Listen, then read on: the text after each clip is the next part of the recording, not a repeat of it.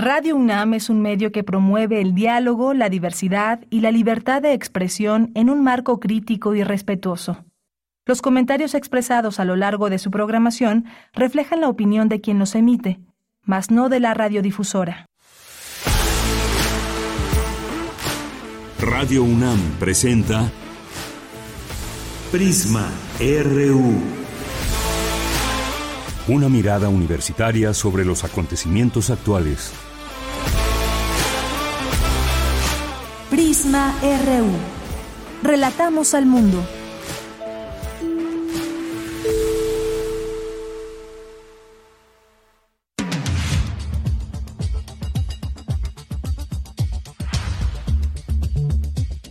Muy buenas tardes, muchas gracias por acompañarnos aquí en Prisma RU en esta tarde de 25 de julio, lunes.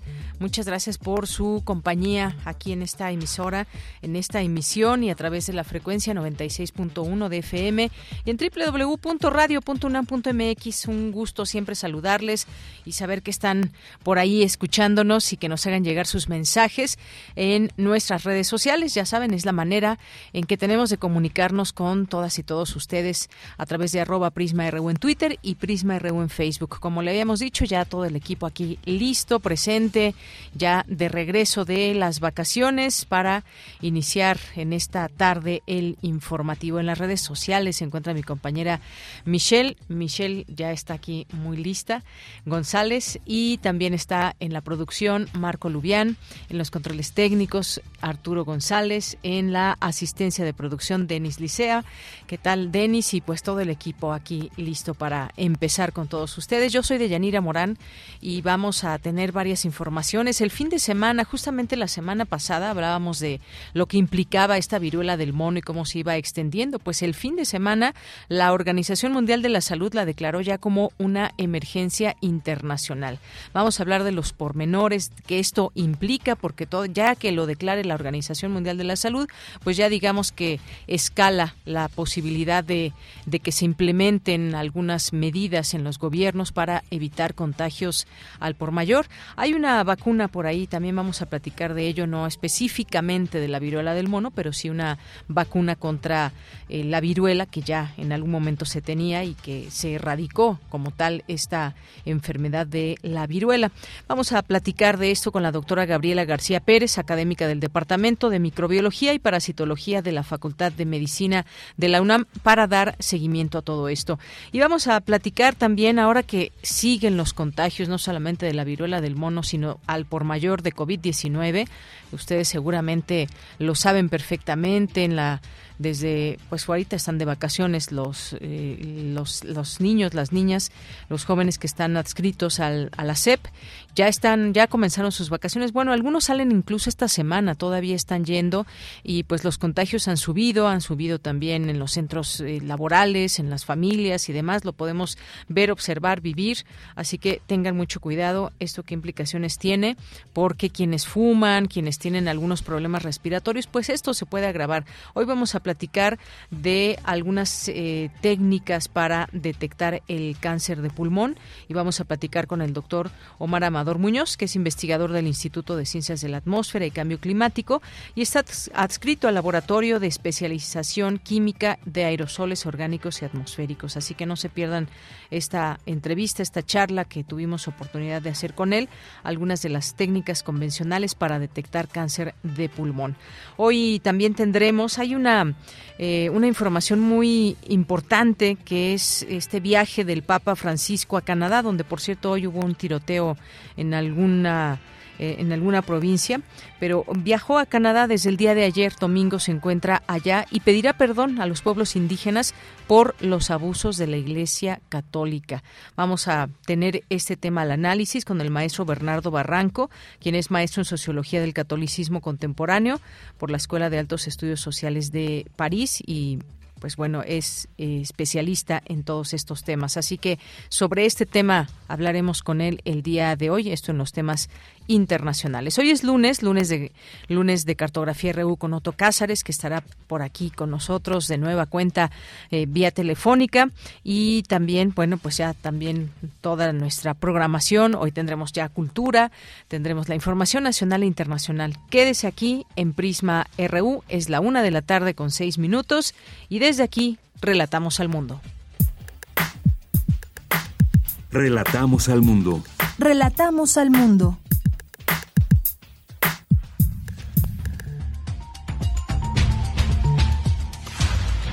Bien, y en resumen, en este lunes 25 de julio, en la información universitaria, el informe sobre discapacidad de la Organización Mundial de la Salud señala que el envejecimiento de la población y el incremento de enfermedades crónico-degenerativas son los factores principales que han provocado un aumento de personas con discapacidad. Debido a la pandemia, el rezago educativo en la educación básica podría alcanzar de dos a cuatro años. En México, jóvenes de primero de secundaria no tienen los conocimientos que deberían manejar en ese nivel, alerta académica. Le contaremos aquí todos los detalles. Y Pumas, Pumas presentó a Dani Alves como jugador universitario. El brasileño se dijo agradecido por la oportunidad de estar en la UNAM y expresó su deseo por dejar huella. Para muchos puede ser una locura, pero para mí el fútbol significa mucho más que simplemente patear la pelota, simplemente correr detrás de ella, simplemente estudiar tácticas, estudiar adversarios. Fútbol para mí no es simplemente un deporte. Fútbol para mí es algo que ha transformado mi vida y yo quiero que el fútbol siga transformando la vida de muchos, muchos otros jóvenes de muchas otras personas. Y por eso he aceptado el desafío de venir aquí a Pumas. La universidad es la unión de la sociedad, donde todos pueden soñar, no importa cuánto hay en la cuenta o cuánto, en qué mansiones vive. La universidad está hecha para que la gente pueda soñar, para que la gente pueda luchar por lo que sueña y por eso he tomado la decisión también de venir acá, porque quiero a partir de acá eh, mandarles un mensaje al, al, mundo de que la vida pues se puede, se puede vivir de manera diferente, se puede vivir más humano, se puede vivir más eh, preocupado en la sociedad, con la sociedad y qué lugar más hermoso para ser eso que una universidad, donde está por todo lado del mundo y donde queremos pues a través del deporte transformar otra vida. Bien, pues ahí las palabras de Dani Alves como jugador ya universitario de los Pumas. Y en la información, en más información, en la información nacional, el presidente Andrés Manuel López Obrador agradeció al gobierno de Cuba por el envío a México de médicos provenientes de la isla. Escuchemos. No les gustó el que se contrataran a médicos cubanos, mujeres y hombres. Aprovecho para agradecerle al pueblo y al gobierno de Cuba por su apoyo, pero ojalá y comprendan de que necesitamos los médicos para curar a nuestro pueblo y que independientemente del coraje, de la enajenación que provoca la ideología, el pensamiento conservador, con juicio práctico, con objetividad, con la verdad, se indague para que nos crean que no tenemos médicos. Si no tenemos médicos, si no tenemos especialistas, pues acudimos a gobiernos que eh, tienen posibilidad de enviarnos los médicos que se necesitan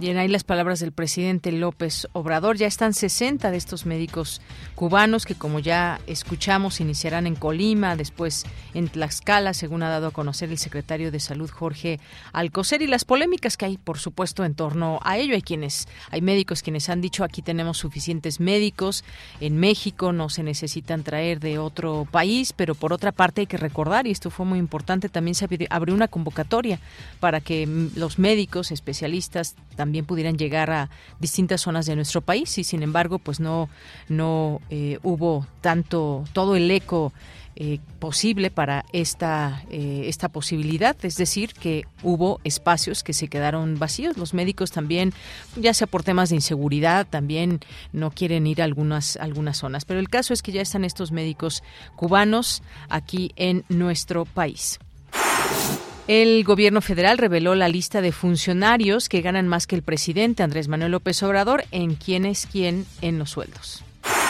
Bueno, ya si nos da tiempo les diremos quiénes ganan más que el presidente. Y este fin de semana comenzó la segunda etapa de mantenimiento anual de la línea 2 del cablebús correspondiente a las estaciones de Jalpa, Las Torres Buenavista, Quetzalcoatl y Constitución de 1917. Autobuses de RTP, mientras tanto, prestarán el servicio en el tramo afectado. Y en la información internacional, la Comisión Europea aprobó este lunes la extensión de una vacuna del grupo farmacéutico Bavarian Nordic contra la propagación de la viruela del mono. Los contagios notificados superaron los 16.000 a finales de la semana pasada, la mayoría, la mayoría de ellos en Europa.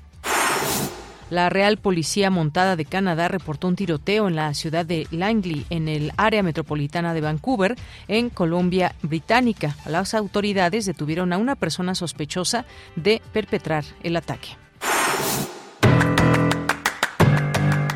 Hoy en la UNAM, ¿qué hacer? ¿Qué escuchar? ¿Y a dónde ir? Hoy es lunes de Gaceta UNAM y en esta edición podrás conocer las nuevas instalaciones de la Escuela Nacional de Ciencias de la Tierra y de la Escuela Nacional de Lenguas, Lingüística y Traducción que tendrán un aforo de más de 500 estudiantes cada una. Además, como parte del programa UNAM 100 años de muralismo del Instituto de Investigaciones Estéticas y Gaceta UNAM podrás conocer todos los detalles de los murales de la Facultad de Derecho realizados por los artistas Francisco Moreno, Fernando Gamboa, Leopoldo Méndez y Federico Cantú, entre otros muralistas. Consulta la Gaceta de la UNAM que se encuentra disponible de manera digital en el sitio www.gaceta.unam.mx. Recuerda que hoy cierra la convocatoria del concurso Sobre los montes quedan algunas brasas, práctica experimental de cortometraje organizada por Docs MX plataforma de cine de no ficción, en colaboración con la UNAM, a través de la Coordinación de Difusión Cultural, Teatro UNAM y la Dirección General de Actividades Cinematográficas, así como la Universidad de La Habana. Los cortometrajes resultantes de dicha práctica se difundirán a través de los sitios digitales y las redes sociales de la UNAM.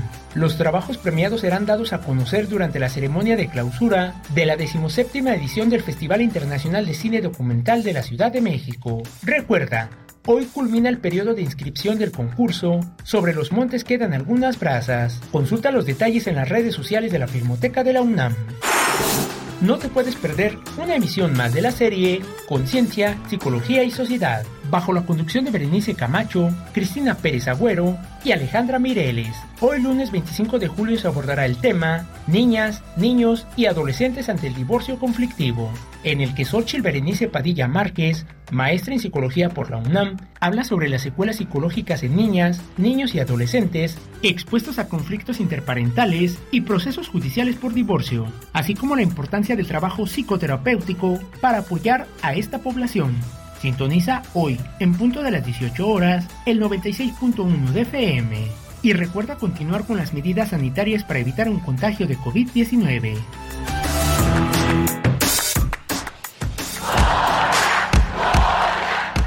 Campus RU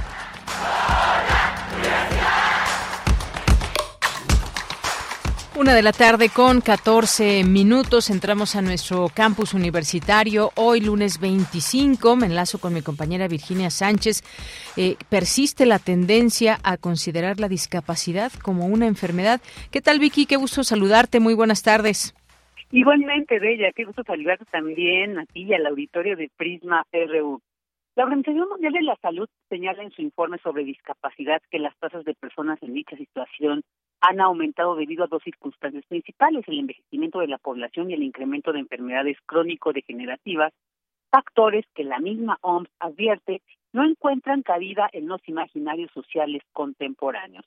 Así lo detalló Araceli Bustos García del Instituto de Investigaciones Sociales de la Universidad Autónoma de Nuevo León al participar en el seminario Perspectivas Críticas en Discapacidad, organizado por la Escuela Nacional de Trabajo Social de la UNAM donde también precisó que las visiones estereotipadas de la discapacidad se enfocan en los usuarios de silla de ruedas y algunos otros grupos clásicos como las personas ciegas o sordas, por lo que el mismo organismo ha referido una estereotipificación palpable en los discursos sociales y de manera más sutil en los paradigmas científicos donde no se han aplicado avances o análisis sobre su reconceptualización. Experta también señaló que en los estudios en torno a este tema se hace referencia a las luchas emprendidas en los años 60 y 70 del siglo XX para lograr que la discapacidad sea considerada como una forma de ser en el mundo, que se trata de personas dignas de derechos de primera generación, como estudiar y trabajar. Escuchemos a la experta. Las personas con discapacidad se han movilizado, han protestado durante toda la historia, solo que ni los gobiernos de derecha, ni de centro, ni de izquierda han escuchado que más allá de considerar a la discapacidad como una forma de ser y estar en el mundo, se le veía como alteración leve o grave del funcionamiento normal del organismo. De tal manera que desde hace décadas, señala, se han dado movimientos de personas con padecimientos crónicos discapacitantes o con discapacidad, que entre otras herramientas hacen uso de la protesta con el objetivo de incidir en el cambio de un aspecto de la sociedad y establecer una diferenciación, separación o distanciamiento entre discapacidad y enfermedad. Escuchemos lo que dice. El contexto contemporáneo se constituye como un momento en el que los estereotipos deben ser rotos, ya que las discapacidades generadas a partir de las enfermedades crónicos degenerativas no siempre son visibles. Finalmente, Bustos García reconoce que estas luchas han dado resultados, ya que cada vez hay mayor acceso a la educación para este sector de la población. Sin embargo, precisó, aún no existe una correspondencia con el acceso a puestos laborales. De ella, esta es la información. Vicky, muchas gracias y muy buenas tardes. Buenas tardes. Bien, ahora continuamos con Dulce García. A través de la literatura y de la física cuántica, académicos discuten qué es la realidad. Qué interesante. Cuéntanos, Dulce García, buenas tardes. Así es, Deyanira, muy buenas tardes a ti al auditorio. Deyanira, antes de pasar a esta información, yo quisiera justo preguntarte, ¿alguna vez te has cuestionado tú qué es la realidad? Por supuesto que sí, vaya pregunta, Dulce, sí me lo he cuestionado muchas veces. Así es, y entramos hasta en dilemas existenciales. Así es. Pues. Justo esta cuestión y una más, que es si vemos esta realidad o no la vemos, hay algún cambio, fueron las que eh, permearon en este encuentro y es que si pensamos en el mundo microscópico, parece ser que sí. Cuando miramos, pasan unas cosas y cuando no miramos, pasan otras. Lo cual sigue siendo un misterio y ha dado lugar a muchísimas teorías de Yanira. Estas y otras cuestiones se trataron durante el encuentro. La luna está ahí cuando no estamos mirando. Diálogos entre la física cuántica y la literatura. Este encuentro fue realizado por el Colegio Nacional y ahí el doctor Alejandro Frank, miembro de dicha institución, Destacó que dicho encuentro llevó como nombre una de las frases de Albert Einstein porque se relaciona con algunas interpretaciones de la mecánica cuántica que suponen que no existe una realidad objetiva, sino que nosotros la creamos al observarla y al medirla. En este acto de Yanira también estuvo presente el divulgador de la ciencia, José Gordon, quien dijo que cuando se conoce el mundo de la física cuántica, se notan partículas subatómicas en las que hay una serie de comportamientos que resultan sorprendentes, de tal suerte que tienen la sustancia, según expresó él mismo, de un hermoso cuento. Vamos a escuchar por qué. De una hermosa narrativa. De ahí que ya empieza a haber un diálogo interesante, porque pues no estamos en, la, en, la, física estamos hablando de mecánica cuántica y en la literatura estamos hablando de cuentos y el, punto intermedio es algo que es cuéntico, ¿no? que, de alguna manera tiene que ver con esos dos mundos que eh, eh, se hablan, dialogan, se preguntan, porque empieza a haber un elemento de imaginación maravilloso que se expresa en esos niveles a contraposición del mundo clásico. Es que creo que así podríamos hablar el día de hoy. Hay un mundo clásico que tiene una forma de percibirse con una lógica que no es la misma lógica que opera en el mundo cuántico. Y bueno, Deyanira, en ese sentido dijo que la ciencia es una narrativa del mundo, por lo que se puede hablar de una ficción matemática denominada función de onda, que describe todas las posibilidades en las que puede estar una partícula antes de ser observada y que cuando se observa se rompe y se colapsa la función de onda, es decir, que de todas las posibilidades de observación que teníamos, nos quedamos únicamente con una. En el encuentro también estuvo presente el escritor Juan Villoro, quien confrontó esto que te acabo de mencionar con el monólogo más famoso de la literatura, que es El ser o no ser de Hamlet de Shakespeare. Vamos a escucharlo con las partículas subatómicas de la física cuántica, que se puede ser y no ser. Es decir, la disyuntiva no necesariamente se tiene que asumir, sino que puede haber una simultaneidad. Eh, yo creo que uno de los caminos más interesantes para, para entender la ciencia es recuperar cierta imaginación literaria. Por eso me gustó tanto el título de esta conferencia que escogió Alejandro Frank, eh, que proviene de Einstein, pero que tenía una mente muy poética, ¿no? Y que nos dice dónde está la luna cuando no la vemos, ¿no? Es decir, existe o no existe, hasta dónde es la percepción la que genera las cosas o hasta dónde somos nosotros los que eh, tenemos que entender que el mundo real está afuera. Podríamos decir que el camino de la ciencia más reciente ha sido un camino del paso de lo visible a lo invisible, de lo tangible a lo intangible. Y bueno, Deyanira, solo comentarle al auditorio que casi un siglo después de la formulación de la mecánica cuántica, esta disciplina sigue desconcertando nuestra comprensión de la realidad, lo que llevó a algunos de los mejores físicos del siglo pasado a considerarla una teoría incompleta, mientras que Einstein la describía como una acción fantasmal a distancia. Esta es la información de Yanira. Pues muchas gracias, Dulce. Qué interesante todo esto y estas apreciaciones y estas perspectivas en torno a la realidad y eso del cuéntico que nos gustó mucho por aquí. Muchas gracias, Dulce. Gracias a ti. Muy buenas tardes. Muy buenas tardes. Pues sí, en realidad, ¿qué es la realidad? Lo que vemos, lo que sentimos, lo que palpamos, ¿qué es? En sí la realidad es la misma realidad para mí que para mi compañero enfrente? Bueno, pues vaya, muchas cosas que preguntarnos y que responder desde distintas ópticas y también disciplinas. Vamos ahora con más información con Cindy Pérez Ramírez. Necesario visibilizar el trabajo de las mujeres para valorizarlo. Cuéntanos, Cindy, buenas tardes. Adelante, Cindy. A ver, en un momentito entablamos comunicación con Cindy Pérez Ramírez para que nos platique de el trabajo de las mujeres, el valor y por supuesto hacerlo visible en todos aspectos y en toda en todo momento para que se pueda tener justamente todo ese valor. Pero ¿por dónde va esto? Pues será ella quien nos platique eh, justamente al respecto de este tema. Bueno, pero pues me quedé pensando en todo esto que nos decía, nos decía Dulce de la realidad y también algo que pues yo creo que entra por ahí muy bien el periodismo, ¿no? Cuando queremos platicar la realidad, relatar la realidad y la verdad, bueno, pues a qué nos enfrentamos también. Pero bueno, ya está en la línea telefónica Cindy Pérez Ramírez con esta información. Adelante, Cindy. ¿Qué tal, Deyanira? Muy buenas tardes a ti y a todo el auditorio de Prisma RU. Existe una falacia biológica que por el hecho de ser quienes nos embarazamos, parimos y amamantamos, estamos obligadas a ser las cuidadoras del hogar. Así lo dijo la doctora Hortensia Moreno Esparza, directora de la revista Debate Feminista del Centro de Investigaciones y Estudios de Género de la UNAM, en la charla organizada por el Museo de la Mujer, Trabajo de Mujeres, reflexión acerca de los orígenes de la división sexual del trabajo.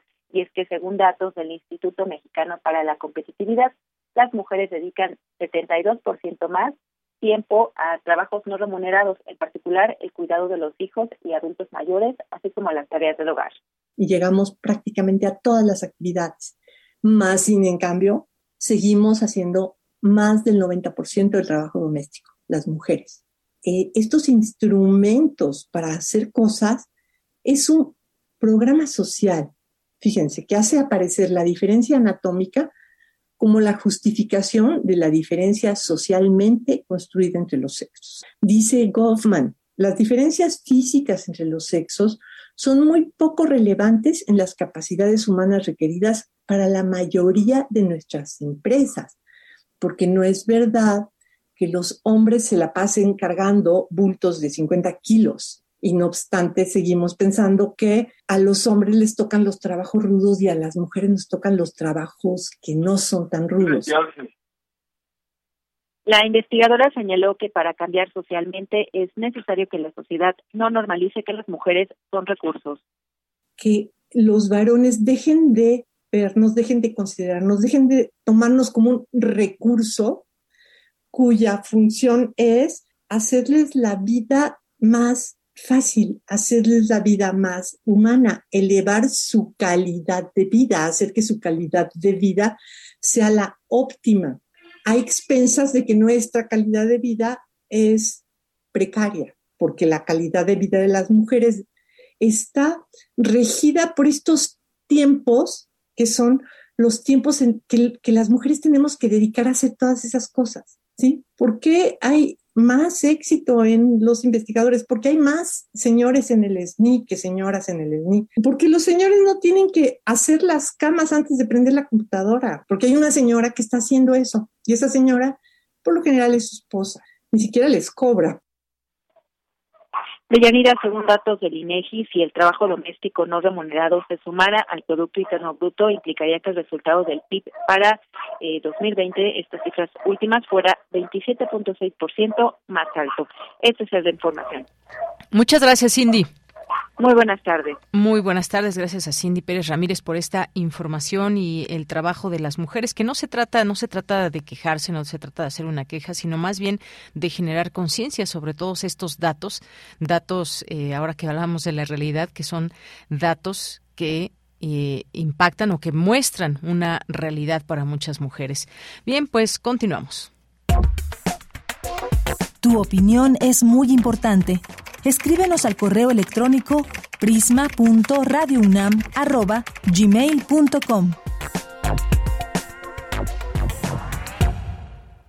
Una de la tarde con 27 minutos y la Organización Mundial de la Salud declaró este sábado la emergencia internacional por el actual brote de viruela del mono después de que se hayan declarado ya unos 16 mil casos, cinco de ellos mortales, en 75 países, muchos de ellos en Europa donde la enfermedad no era endémica. La decisión fue anunciada en una rueda de prensa por el director general de la Organización Mundial de la Salud, Tedros Adhanom Ghebreyesus, dos días después de que un comité de emergencia con expertos en esta enfermedad se reuniera para analizar la posible declaración que obligara a las redes sanitarias nacionales a aumentar sus medidas preventivas. Bueno, pues como vemos de 16 mil casos, cinco de ellos se reportaron en, pues finalmente llegaron a la muerte. Son, digamos que pocos dentro de todo este mundo, pero pues sin duda una enfermedad que va preocupando.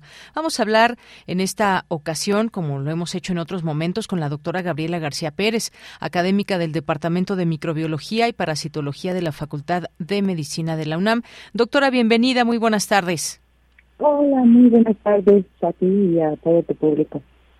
Doctora, pues muchas gracias por tomar esta llamada. Platicábamos hace unos días sobre esta enfermedad y cómo eh, podría declararse en, algún momento como una pandemia. Todavía, pues eso falta por el número de casos y demás, pero van aumentando. No, no es que haya una estabilidad, sino que han ido aumentando en los últimos días y desafortunadamente también ha habido muertes por esta enfermedad. ¿Qué opinión tiene o qué, cómo podemos seguir viendo esta enfermedad? Que cada vez puede estar quizás más cerca o con más posibilidad de que en algún momento, si no nos protegemos, poder adquirirla o no hay que alarmarnos. ¿Qué nos puede decir, doctora?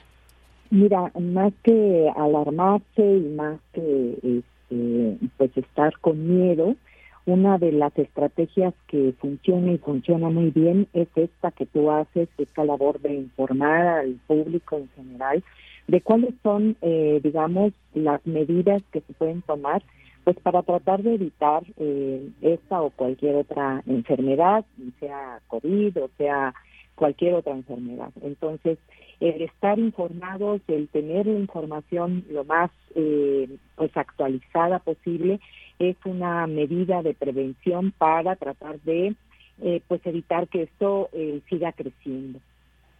Entonces, este, creo que pues de las medidas más importantes para tratar de evitar eh, que esta enfermedad siga eh, pues transmitiéndose entre las personas es saber eh, los mecanismos por los que esto sucede. Y bueno, la viruela del mono en general es una enfermedad que se transmite por contacto generalmente muy cercano, aunque sí se llega a transmitir por estornudo o por tos este, en las personas que están alrededor de una persona que está enferma y tose o estornuda, este, pues en general, eh, digamos que las medidas de prevención son el evitar eh, pues un contacto cercano con personas enfermas o cuando se tiene que atender a una de estas personas pues tomar todas las estrategias de prevención para evitar eh, pues el contacto de piel con piel entre las personas enfermas y eh, las secreciones en general lo que es el estornudo o la tos las secreciones que se expelen pues este si uno usa cubrebocas se lava bien las manos después de estar en contacto con las personas enfermas, este, pues son de, los mecanismos que pueden ayudar pues para esta y para otras enfermedades, pero esta es la que ahora nos ocupa. Eh, la otra es, bueno, evitar pues el contacto cercano o piel con piel. Eh, también se ha visto que, que esta enfermedad pues produce eh, lesiones en la cavidad oral, de manera que los besos también es, eh, puede ser un mecanismo de transmisión de el virus de la viruela del mono. Entonces, este, pues generalmente lo que se trata es de, prevenir y de, evitar en lo más posible el contacto con personas que puedan estar eh, potencialmente puedan estar infectadas o que estén realmente enfermas por esta enfermedad. Y las personas que tienen sintomatología o que les aparecen eh, estas lesiones que inicialmente son lesiones en la piel como ronchitas planas, que posteriormente se van abultando y llenando de agua, cuando empieza uno a tener estos brotes que puede ser parecido a la varicela o al herpes, este, pues tratar de, de ir a acudir con un profesional de la salud, pues para que este diagnostique y vea eh, cuál es el cuadro clínico en general y con base a eso puedan eh, de alguna manera eh, pues hacer las pruebas pertinentes para pues comprobar que sí o no está uno enfermo con esta con esta viruela, ¿no? Claro, sobre todo ir monitoreando también esto, lo que ha hecho, me parece, la Organización Mundial de la Salud, los números de que están en aumento. Eh, sobre todo también este comité había optado por no declarar la emergencia en una primera reunión que se celebró en junio, cuando los casos eran 3.000, pero ya en esta ocasión pues hubo consenso total entre los expertos para que se declarara esta emergencia debido al número de casos en diversas regiones de todo el planeta. Ha ido pues llegando a cada vez a más países y a más eh, personas. Los criterios usados por la organización para declarar esta emergencia, pues está el hecho de que el virus se está transmitiendo rápidamente en varios eh, países. Sobre eso que usted nos decía de estos síntomas y cómo poder evitar, sobre todo, adquirir la, viruela del, mono, nos han preguntado mucho también si estas lesiones que aparecen, eh, estas erupciones, dejan, dejan huella, dejan marca en el cuerpo, doctora. Sí, así es. Mira, eh, las lesiones empiezan a, brotar eh, después de dos o tres días de que uno empieza con síntomas como de una eh, fiebre, digo, de una gripa, puede aparecer fiebre, puede aparecer dolor muscular, puede aparecer... Hasta se puede confundir con COVID, doctor, al inicio. Sí, exacto, se puede confundir con COVID o con muchas otras enfermedades, con una simple gripa, ¿no?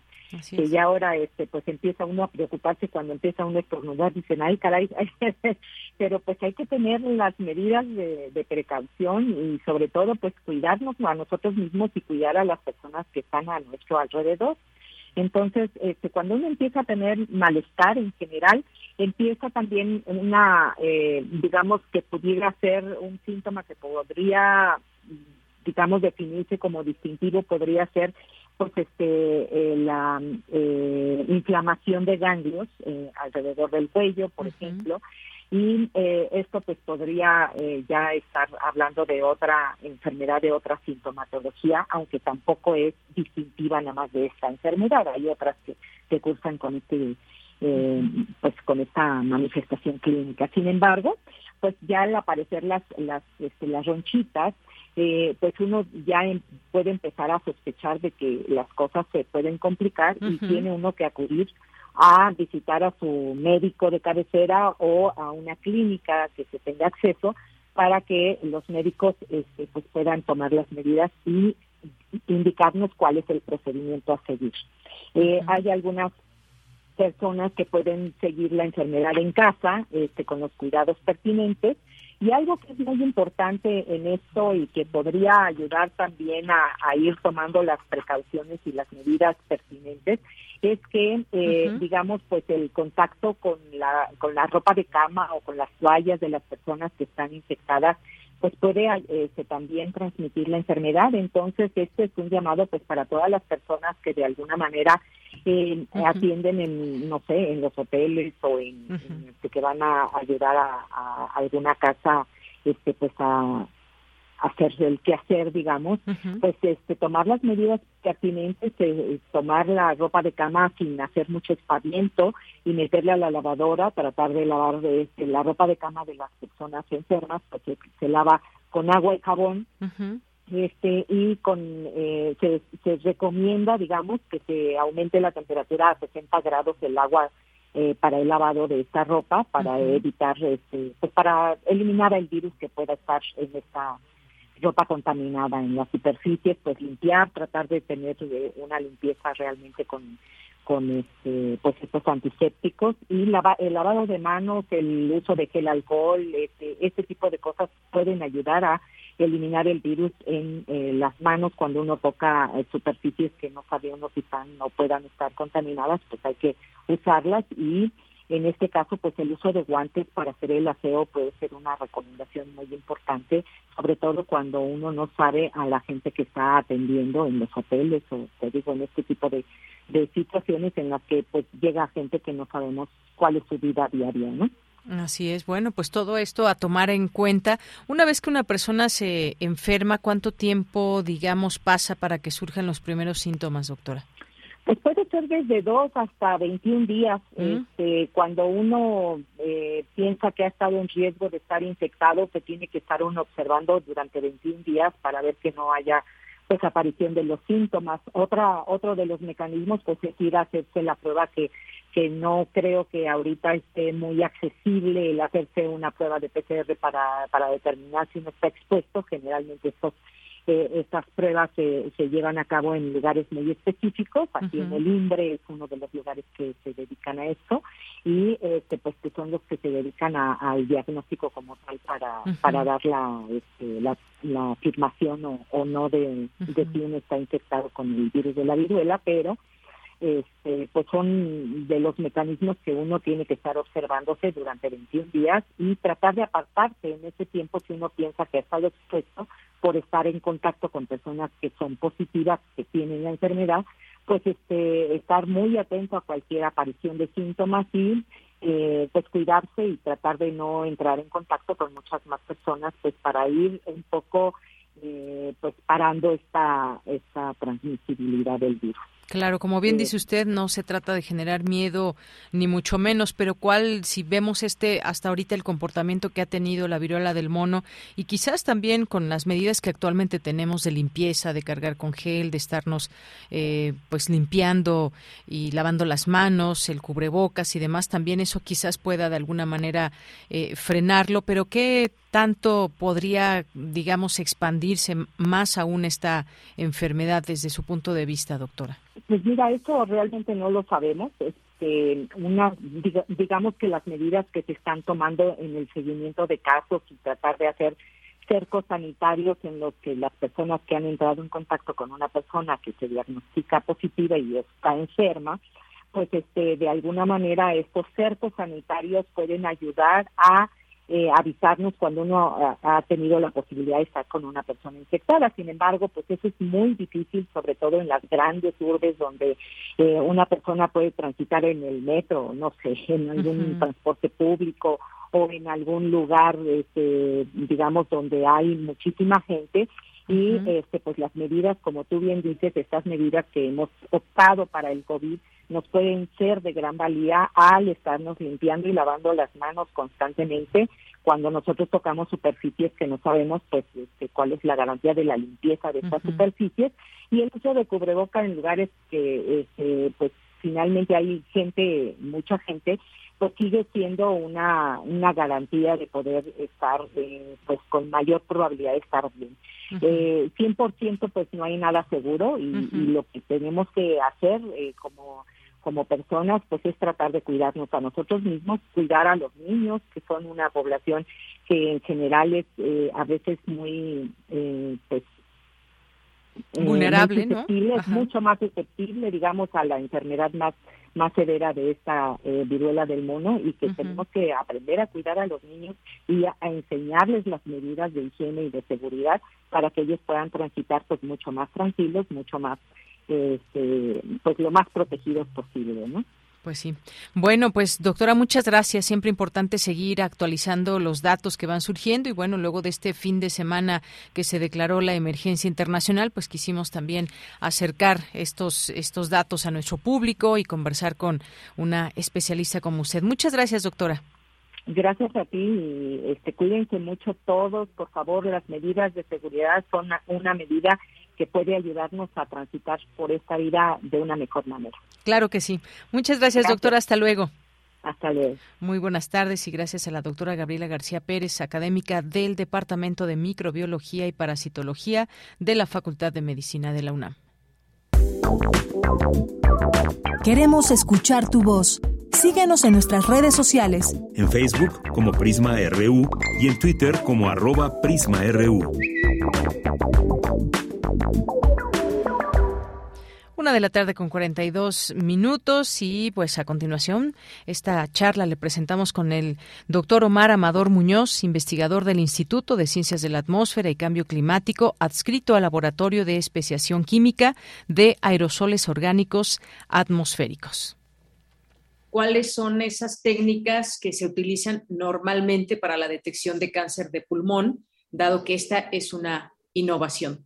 Sí, existen algunas técnicas convencionales. Em, es em, el cribado, que se usa para conocer em, cierto tipo de cáncer o una, una lesión precancerosa.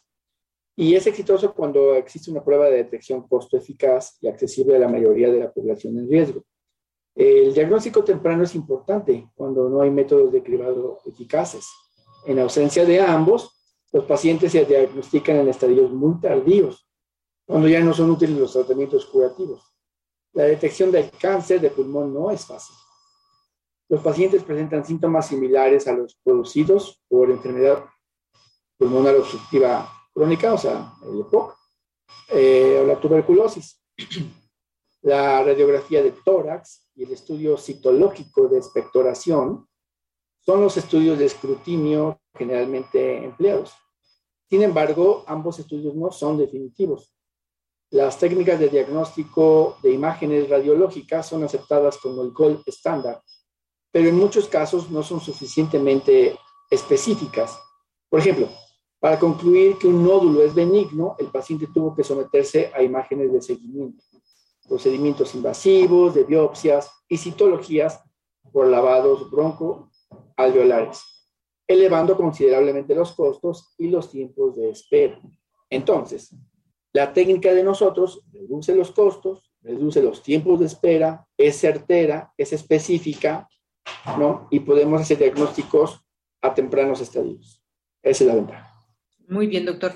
Ahora, ¿qué tanto contiene nuestro aliento o nuestra respiración eh, para que una prueba pueda, digamos, diagnosticar una enfermedad que puede ser desembocar en algo muy grave? ¿Qué es lo que qué es lo que contiene nuestro aliento, nuestra respiración. Incluso estaban diciendo que pues a través de una prueba de saliva o incluso de respiración se puede detectar muchas otras cosas, pero ¿qué, qué, tanto contiene que pueden llevar a cabo estas prácticas?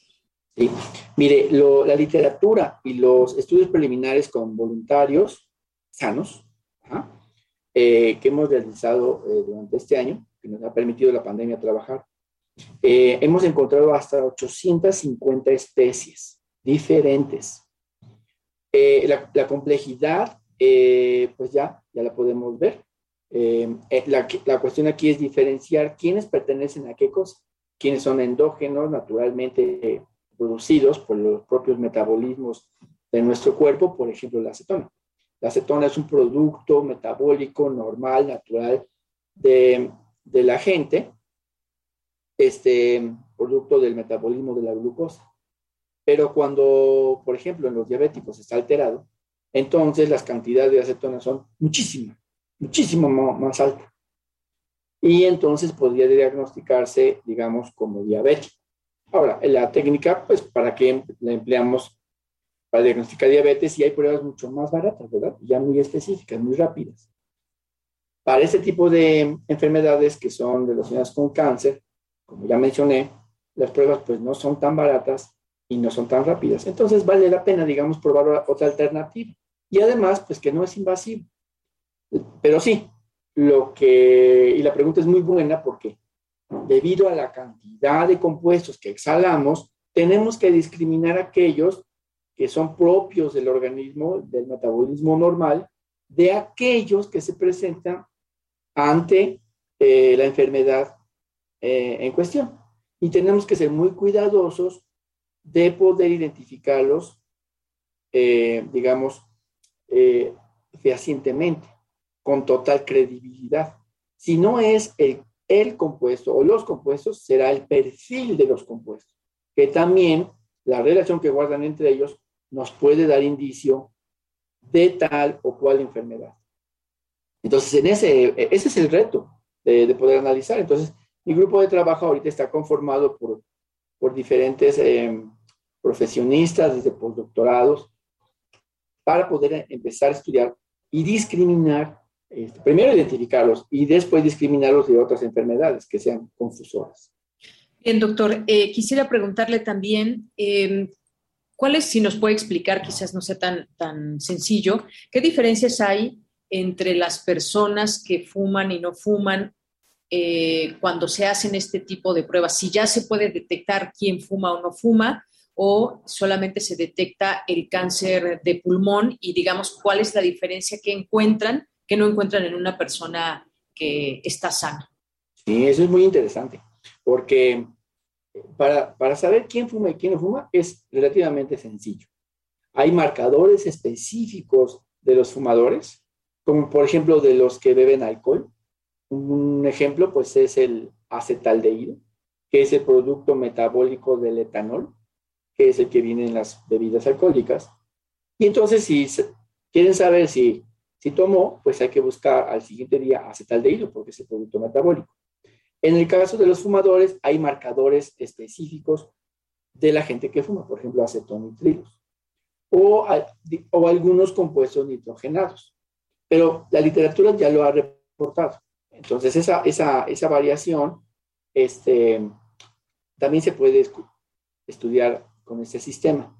Algo importante de, su comentario es, también hay mucho interés, por ejemplo, de lo que produce, del daño ya que produce de un fumador, por ejemplo, crónico activo, ¿no? El que, el que, el, que directamente fuma, el pasivo, que está a un lado, que no fuma, Ajá. Y también discrimina, por ejemplo, los efectos de los vapeadores. ¿Qué efecto tendrá? O la pregunta es, ¿será el mismo daño que causa eh, en el organismo alguien que fuma tabaco o que usa vapeadores? ¿Tendrán el mismo efecto? ¿Cuáles son los orgánicos asociados a ese efecto? También se puede determinar con este equipo. También COVID. También podemos saber, hay estudios muy recientes en donde han eh, encontrado ciertas moléculas asociadas a los padecimientos que tuvieron COVID o que tienen COVID. ¿Ok? Entonces también se puede este, eh, eh, usar para, esa, para esos padecimientos.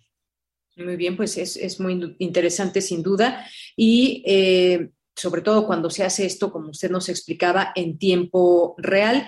Ahora bien, ya le, le, comentaba yo, esto lleva varios procesos. ¿Esto cómo se piensa implementar o en dónde se piensa implementar eh, en un futuro próximo? Quizás desde un laboratorio, desde los centros eh, de salud, ¿dónde, cómo, ven ese futuro para esta práctica? Sí, bueno, uno de los compromisos con el proyecto de, de, pues es aplicar la tecnología para la detección temprana. Entonces necesitamos em, eh, colaborar con el sector salud. Eso, este, pues es fundamental.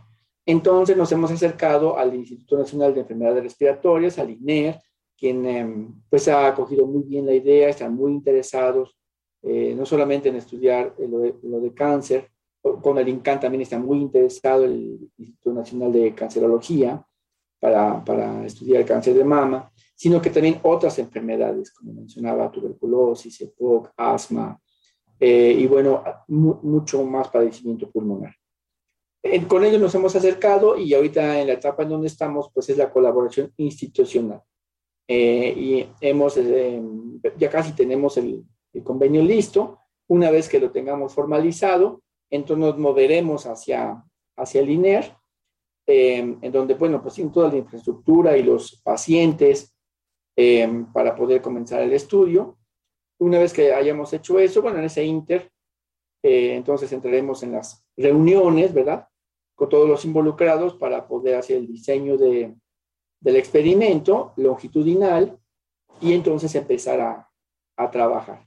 Entonces somos, eh, digamos, una, es un ejemplo de una muy buena colaboración entre una institución de salud y la academia efectivamente esta conjunción de esfuerzos pues lleva muchas veces a que se tengan estas posibilidades que nacen desde nuestra universidad. ¿Algo más que quiera agregar, doctor, con respecto a este proyecto que se está, que se sigue, digamos, delineando y que pues en un futuro seguramente ya pues lo tendremos como una práctica común para detectar el cáncer de pulmón? Bueno, la, dos cosas. Una es, si bien el interés... Eh, principal es cáncer de pulmón y de mama.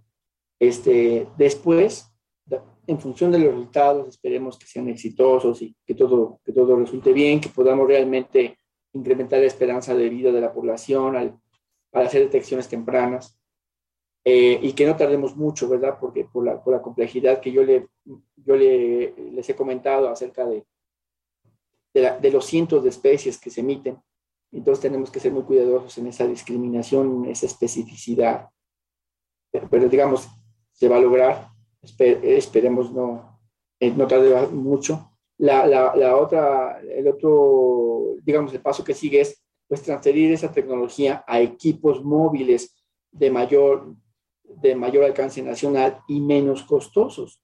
Porque si bien no expliqué mucho lo, el fundamento de la técnica, que es basada a través de una protonación de orgánicos volátiles, pues el equipo es, es oneroso. Entonces, em, la idea posterior es transferir este conocimiento a equipos de menor costo portátiles para que se puedan distribuir en el territorio nacional y hacer un diagnóstico, digamos, preliminar de la, de la gente. Y una vez que, digamos, los algoritmos o los comportamientos de las señales hagan un match, entonces, para confirmar, o descartar, ya podríamos eh, trasladar esa, a esas personas aquí a la, Ciudad de México y confirmar entonces la presencia del, o no, ¿verdad?, del, del, tumor o, del cáncer. Pero eso, digamos, ahorraría muchísimo tiempo en el diagnóstico y, y entonces incrementaría la esperanza de vida. Esa es como la idea, el, el, punto, un punto al futuro. El segundo punto es extendernos a otros cánceres por ejemplo, leucemia. También se puede aplicar para, para leucemia en niños, por ejemplo, bueno, en, general en la población, pero en niños, que parece que hay más incidencia ahora. Y entonces lo mismo, aplicar los mismos criterios, los, los marcadores orgánicos han de ser diferentes para ese tipo de cáncer. Y también diagnósticos tempranos. Y el punto final es tratar de contestar la pregunta de si no están eh, eh, predispuestos genéticamente y o tienen un argumento para haber adquirido este, este, este, esta enfermedad, por ejemplo, que no fumen, sino que simple y sencillamente por alguna razón externa se adquirió, se desarrolló, se potenció. La pregunta es, ¿por qué? ¿Qué lo causó? ¿Una condición ambiental? ¿Qué, qué es lo que motivó este, esa, que, estuviera, que tuviera esa persona ese padecimiento. Esperemos que algún día podamos vincularlo con el ambiente, por ejemplo, ¿no? Con lo que respiramos, con lo que tomamos, con lo que comemos, con lo que usamos para, para la piel, las cremas, etcétera, todo eso. Ver los causantes de aquellas personas que no, no deberían haber tenido este padecimiento. A ver, pues sí, ojalá. Eh, doctor, ya por último, me detengo en esta parte porque uno pensaría que para detectar el cáncer, de pulmón, pues sí, efectivamente el respirar y todo puede eh, darnos un poco más de luz, pero en el caso del cáncer de mama, ya que usted lo mencionaba y que además es uno de los cánceres más comunes en las mujeres, aunque también le da a los hombres, pero es más común en las mujeres, ¿cómo, cómo es que se puede detectar siendo que a lo mejor las células cancerosas se encuentran alojadas en, en las mamas de la mujer? Sí, digamos, recordemos que digamos, somos un proceso metabólico continuo de oxidación, básicamente, ¿no? También hay de reducción. Y el producto lo podemos excretar por diferentes fluidos, por ejemplo, eh, orina, sudor, eh, excretarlo directamente, eh, que también podemos, déjenme comentarios, que también podemos analizar esos fluidos, esos tejidos, la orina o la sangre, etcétera, no del líquido, sino de lo que se evapora del líquido, de la matriz, también podemos detectarlo. Pero el último son eh, sumideros o, el, o, digamos, el destino final de lo que se excreta, de los productos. Y otro es el aliento. Así que lo que le pase al metabolismo, lo que pase con el metabolismo de nosotros se va a ver reflejado en la orina, en la sangre, eh, en el sudor. Si hay una alteración metabólica en cualquier órgano, se va a ver reflejado en estos tejidos biológicos que le acabo de mencionar. Entonces es posible que podamos detectar un padecimiento específico en algún órgano, porque al último va a la sangre, y hay una transferencia de orgánicos con alveolos y los alveolos exhalan junto con el eh, CO2 que comúnmente exhalamos. Y ahí podemos detectar este producto metabólico alterado de ese órgano específico este, dañado. Esa es la hipótesis. Y, y, y hay literatura que soporta lo que comento. Muy bien, doctor, pues le agradezco mucho su tiempo. Muchas gracias por ilustrarnos sobre estos eh, pues, estudios que se van haciendo desde nuestra universidad. En este caso, cómo se puede diagnosticar el cáncer de pulmón o el cáncer de mama. Muchas gracias, doctor. Un gusto. Bueno, pues fue el doctor Omar Amador Muñoz, investigador del Instituto de Ciencias de la Atmósfera y Cambio Climático, adscrito al Laboratorio de Especiación Química de Aerosoles Orgánicos Atmosféricos. Continuamos. Relatamos al mundo. Relatamos al mundo.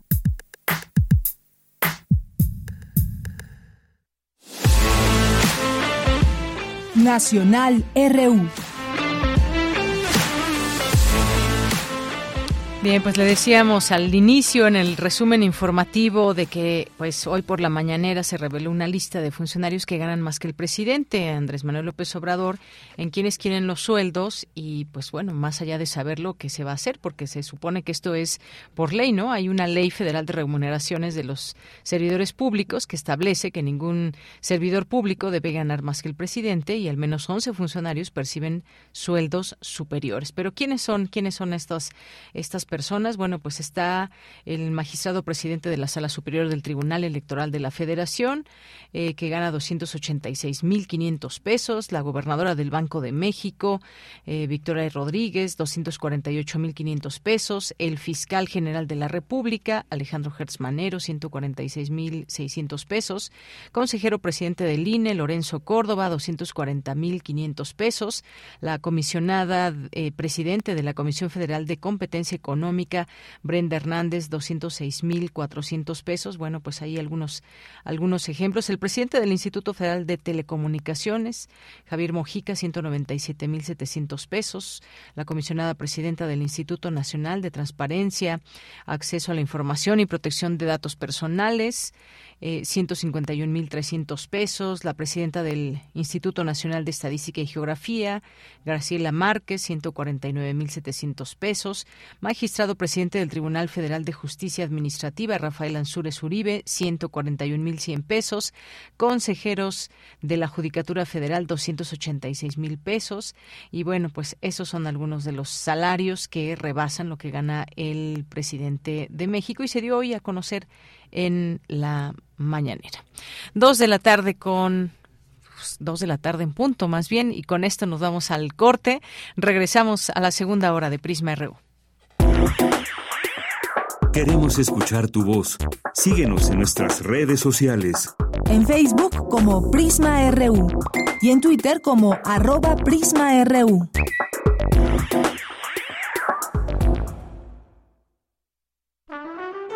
Aire recibes, metal vibrante, brisa que orienta a los extraviados y estremece a los amorosos.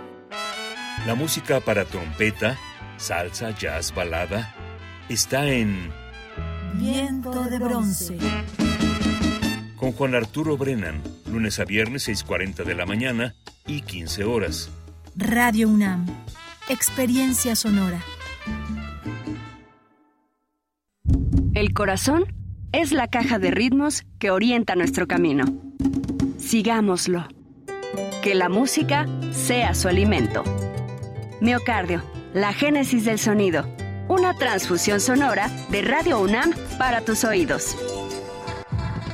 Viernes, 18-15 horas. Retransmisión, domingos a las 14.30 horas. Radio UNAM, experiencia sonora. Habla Marco Cortés, presidente nacional del PAN. En Acción Nacional, siendo congruentes con nuestras propuestas legislativas, hemos instalado paneles solares que producen energía eléctrica limpia. Nosotros retamos a Morena y a López Obrador a que acepten nuestra propuesta para que de forma masiva todos generemos en nuestros techos energías limpias y renovables. Y queremos que tus ingresos te alcancen para más. Juntos cambiemos el rumbo. Vayamos unidos y fuertes por un México mejor. Uy, a ese coche se lo llevó el agua. En temporada de lluvias hay que tomar precauciones. Nunca cruzar la corriente en una inundación. Y prepararse por los deslaves y desbordamientos. Consulta los pronósticos del Servicio Meteorológico Nacional Ten una mochila de emergencia. Agua potable. Protege tus documentos. y hazle caso a las alertas de protección civil. Esta temporada de lluvias y ciclones, juntos nos protegemos mejor. La Conagua y el Servicio Meteorológico Nacional te informan por tu seguridad. Gobierno de México. Escucha. Un tejido infinito de impulsos. Un diálogo en los matices del silencio. Islas resonantes. Pensar el mundo a través del sonido. Quinta temporada. Reflexiones y entrevistas en torno a la escucha con Cintia García Leiva. Miércoles a las 16 horas después del corte informativo. Retransmisión sábados a las 19 horas. Radio UNAM. Experiencia sonora. Porque tu opinión es importante, escríbenos al correo electrónico prisma.radiounam@gmail.com.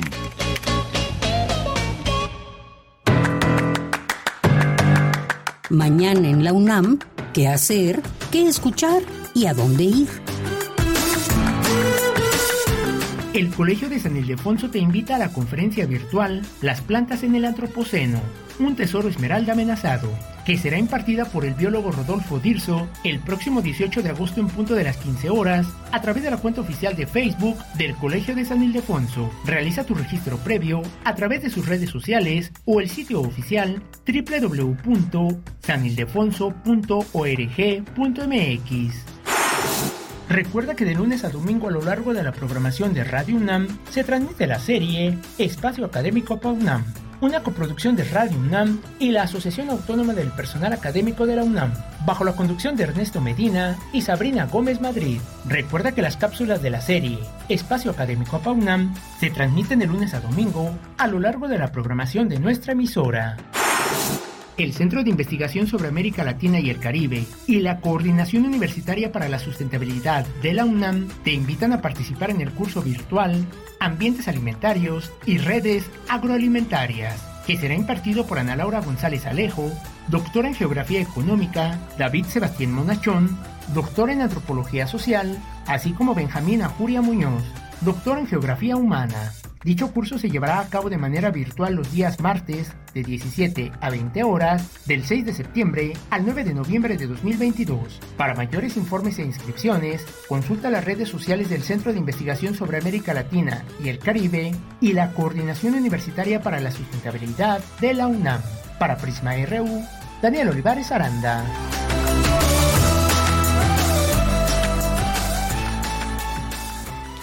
Estas son las mañanitas que cantaba el rey David. Hoy por ser tu cumpleaños, te las cantamos así. Bueno, no canto nada bien, más bien lo hablé, pero felicidades Marco. Te felicitamos aquí de parte de todo el equipo. Un gran abrazo, que la pases muy bien trabajando, trabajando, pero bueno, así así está bien también comenzar los años de los años propios. Muchas felicidades, Marco Lubián, que hoy es su cumpleaños, nuestro productor aquí en Prisma RU. Y bueno, pues nos vamos ahora a los saludos a quienes están por aquí en las redes sociales a ver quiénes están por aquí, quiénes hacen presentes en arroba Prisma RU en Twitter y Prisma RU en Facebook. Y bueno, pues Andrea Esmar, aquí pasa lista, dice presente. Muchos saludos, Andrea. Irene Q, muchos saludos. Gracias también a Zacarías Miguel Alonso, nos dice, yo nomás humo la piedra eh, de Yanira, saludos al programa. Muchas gracias, gracias eh, Zacarías Miguel Alonso. Y esto por lo que platicábamos, estas técnicas eh, eh, para convencionales para detectar el cáncer de pulmón y son pues experimentos, estudios que se hacen desde, desde nuestra UNAM. Muchas gracias por aquí por tu participación. José Luis León, muchos saludos. Mario Navarrete, Guerrero, Jorge Morán Guzmán nos dice que eh, nos dice, la mujer con estudios también es ama de casa, ¿por qué no crear la profesión remunerada y con estudios formales de ama de casa? Además, esto puede ayudar ante la crisis familiar nuclear. Eh, también en más información nos dice, 42 personas resultaron heridas eh, por monos anormalmente agresivos en Yamaguchi, Japón. ¿Habrá relación con el virus del mono? Bueno, pues son cosas que iremos, eh, iremos conociendo. Sí ha habido en algunos momentos ataques de, de monos a, a humanos eh, en algunas partes del mundo. Gracias, Jorge. Eh, gracias también por aquí a, Mario, ya lo mencionábamos, Diogenito, también Minerva de Octubre, a Otto Cázares, que en un momento estará por aquí con, eh, con nosotros, aquí en Prisma RU, y aquí ya hizo su post. Nos dice Doma Bravía de las Sombras, la Sinfonía número 40 1550 de Wolfgang Amadeus Mozart, la cartografía de hoy de Otto Cázares. Al ratito te escuchamos, Otto. Buen inicio de semana, nos desea aquí Jorge Morán, muchas gracias, al igual que Rosario Durán Martínez, muchos saludos. Chris Morris también, muchas gracias. y gracias también a nuestros amigos del Centro Cultural Acatlán.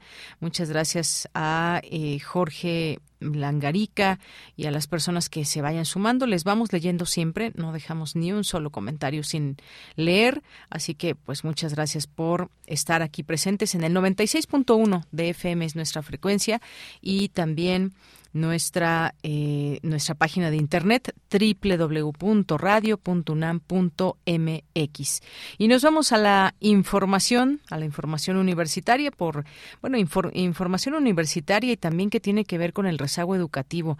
Aquí lo hablamos muchísimo cuando estuvo pues en pleno apogeo la pandemia y los estudiantes no podían acudir a las escuelas y estaban con sus clases en línea y decíamos todas estas desigualdades a las que se enfrenta México, quién se podía conectar, quiénes no se podían conectar y demás, pero los resultados es que hay rezago educativo por la pandemia y podría alcanzar hasta cuatro años. Cristina Godínez nos tiene toda la información.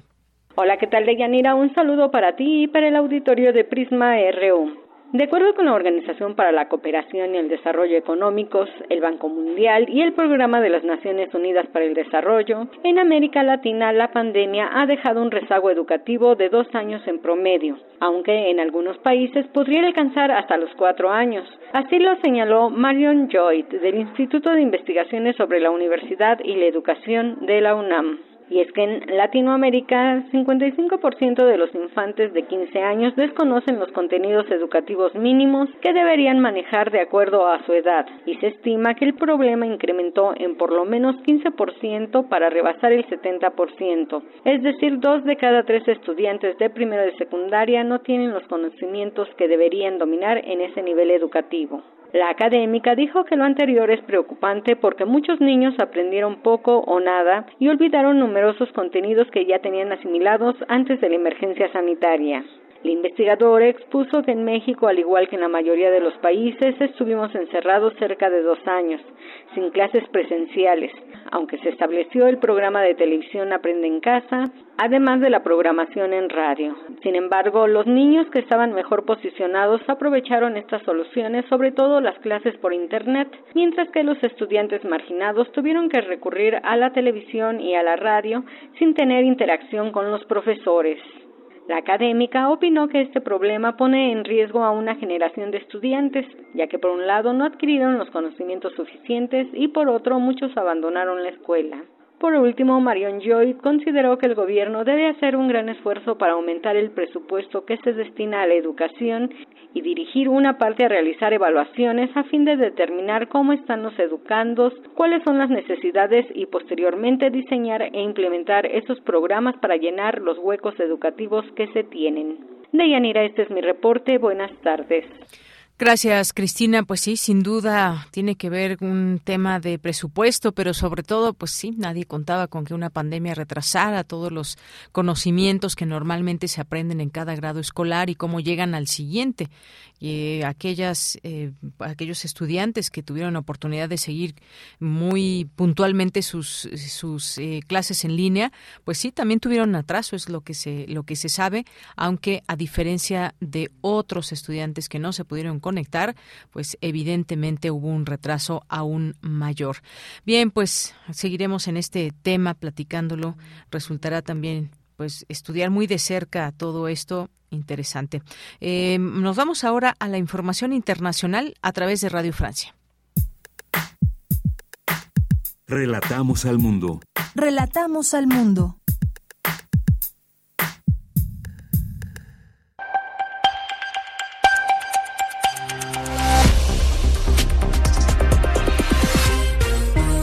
Bienvenidos a este flash informativo de Radio Francia Internacional. En los controles lo hace Mathieu Leroy. Hoy es lunes 25 de julio y así comenzamos. Andreina Flores. Se cumplen cinco meses de la invasión rusa a Ucrania, una fecha marcada por el bombardeo ruso a la ciudad de puerto de Odessa, un punto clave para la exportación de millones de toneladas de granos que se encuentran bloqueadas desde hace meses. El ministro ucraniano de Infraestructura, Alexander Kubrakov, se muestra optimista ante una eventual reanudación de las exportaciones. Esperamos que el acuerdo comience a funcionar en los próximos días. Esperamos que se establezca un centro de coordinación en Estambul en los próximos días. Nos estamos preparando para que todo comience esta semana. En Canadá se espera hoy el discurso del Papa Francisco, donde pedirá disculpas por los más de 6.000 niños indígenas que murieron entre 1880 y 1990 en las llamadas escuelas de integración, controladas en su mayoría por la Iglesia Católica. Los niños fueron internados o por la fuerza en estos centros y luego murieron por negligencia, desnutrición, enfermedad y además sufrieron violencia física y sexual. En California, un feroz incendio forestal ya ha arrasado unas 6.300 hectáreas cerca del Parque Nacional de Yosemite. Más de 2.000 bomberos y 17 helicópteros han sido desplegados, pero la batalla contra las llamas continúa y puede extenderse por varios días más. Unas 6.000 personas han sido evacuadas de los condados cercanos y varias casas y vehículos han sido destruidos.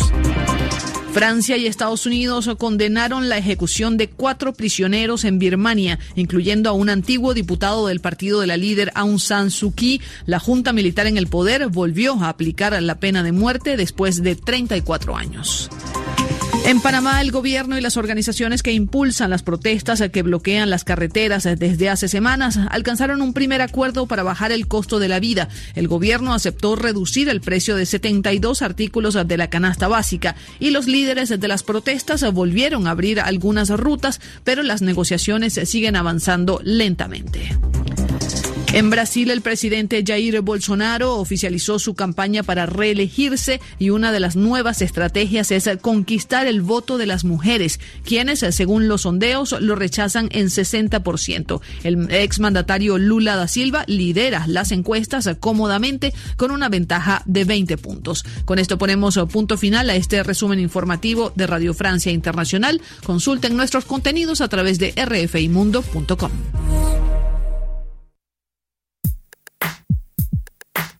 Relatamos al mundo. Relatamos al mundo. Dos de la tarde con 15 minutos. El Papa Francisco llegó este, este domingo a la ciudad de Edmonton para completar una, una agenda que comienza hoy lunes y durante esta estadía se espera que realice nueve intervenciones públicas. Y una muy importante, una de estas de estos propósitos también es el pedir eh, perdón, pedir disculpas eh, de cara a cara con una de las principales tragedias de en este país, las escuelas residenciales, mm, a menudo abusivas, administrativas con la ayuda de la Iglesia Católica diseñadas para extinguir la cultura indígena y los lazos familiares. Ya se había enfrentado el Papa Francisco a llamados a lo largo de su papado para disculparse en Canadá por el papel de la Iglesia en el sistema de escuelas residenciales, pero esta presión creció el año pasado cuando varios grupos indígenas dijeron que un eh, radar de penetración en el suelo había descubierto evidencia de cientos de tumbas sin marcar en los sitios o cerca de ellos de las antiguas escuelas. Hablar de ese tema sin duda es muy importante por todo lo que significó y pues toda esta idea que se permeó en torno a las comunidades indígenas. Hemos invitado hoy en este espacio al maestro Bernardo Barra maestro en Sociología del Catolicismo Contemporáneo por la Escuela de Altos Estudios Sociales de París y bueno, pues es un experto en todos estos temas de religión. Y maestro, pues bienvenido, muy buenas tardes. ¿Qué tal? Muy buenas tardes. Muchas gracias por estar aquí con nosotros. ¿Qué opinión le merece esta disculpa del Papa Francisco, que ya también veremos justamente en estos términos en que, en que se da sobre estos casos específicamente en Canadá, en estas escuelas y la participación de la Iglesia Católica? Pues mira, era es una eh, intervención, una visita largamente esperada y son unas disculpas también eh, anunciadas. El Papa antes de partir a Canadá eh, dijo que era un viaje de penitencia y un viaje de vergüenza y de dolor, sobre todo frente a las comunidades indígenas. Y es que lo que tenemos que, que ubicar es eh, el, el, la indignación, em, el horror eh, sobre el hallazgo de miles de tumbas de niños indígenas internados en Canadá, lo cual pues muestra un violento modelo de inserción cultural forzada, un arquetipo de colonización salvaje eh, y que mm, pues se dio entre fines del siglo XIX y principios del XX. Eh, si esto pasa en una fecha reciente, eh, eh ¿cómo imaginar la colonización eh, y la intervención tanto de los poderes como de la propia Iglesia Católica en los siglos XV eh, y XVI en nuestro continente. Entonces, para ubicar esto tenemos que, que ver que se han descubierto estas tumbas de, de niños, no fosas que están en fosas comunes, en niños que están en tumbas sin nombre, se calcula que hay en Canadá más de 6.000 niños indígenas desaparecidos. Em, se estima también que estos colegios, que fueron alrededor de, de 150, financiados por el Estado, pasaron por ahí 150.000 niños que fueron desarraigados, arrancados de sus comunidades indígenas, de sus familias, con el objetivo de ser integrados a los patrones de la cultura occidental y de la religión cristiana. Entonces, estamos ante una un acto de, violencia, incluso de genocidio, en el cual pues eh, los gobiernos canadienses eh, fueron partícipes, impulsaron, con el apoyo principalmente de la Iglesia Católica. Entonces, estamos, sí, ante una situación eh, eh, pues muy vergonzosa para la vida de la Iglesia, ¿no?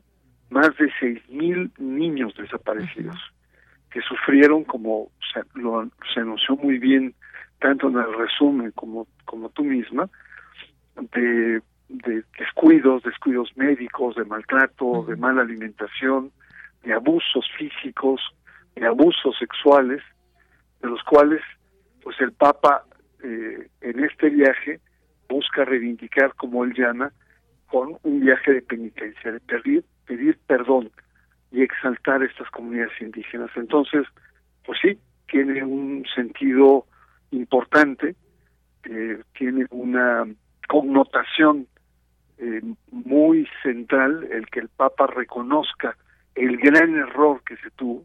Él acaba de pronunciar un discurso muy fuerte en el que dice que la Iglesia vergonzosamente se hizo eco del colonialismo. Entonces, eh, yo creo que sí tiene un significado muy grande de reivindicar esta identidad, esta eh, eh, dignidad de los pueblos indígenas que indiscutiblemente nos obliga a mirar a nuestras propias comunidades. Porque el maltrato que hay, que hubo en Canadá, que es grotesco, que es condenable, que en su momento hace un año se quemaron siete templos como protesta por parte de muchos grupos indígenas, nos obliga a preguntarlo, a preguntarnos sobre nuestras propias comunidades indígenas. Y esto es la importancia o el sacudimiento que está teniendo este viaje del Papa en Canadá.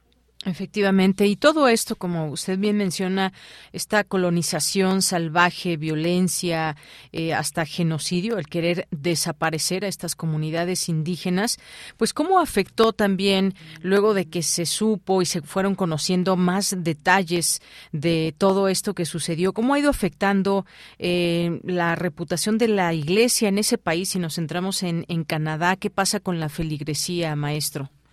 Pues se ha reducido en, eh, en un eh, 20% la feligresía, que siente vergüenza.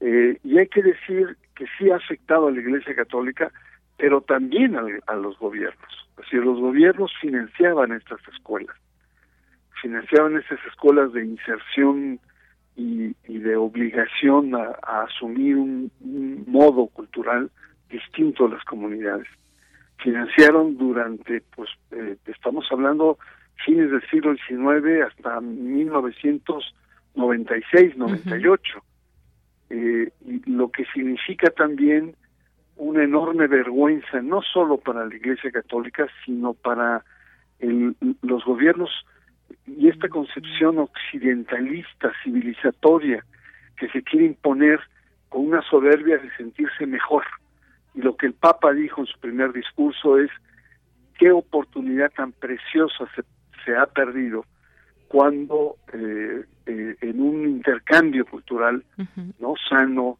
eh, horizontal hubiera sido fructífero para la cultura canadiense.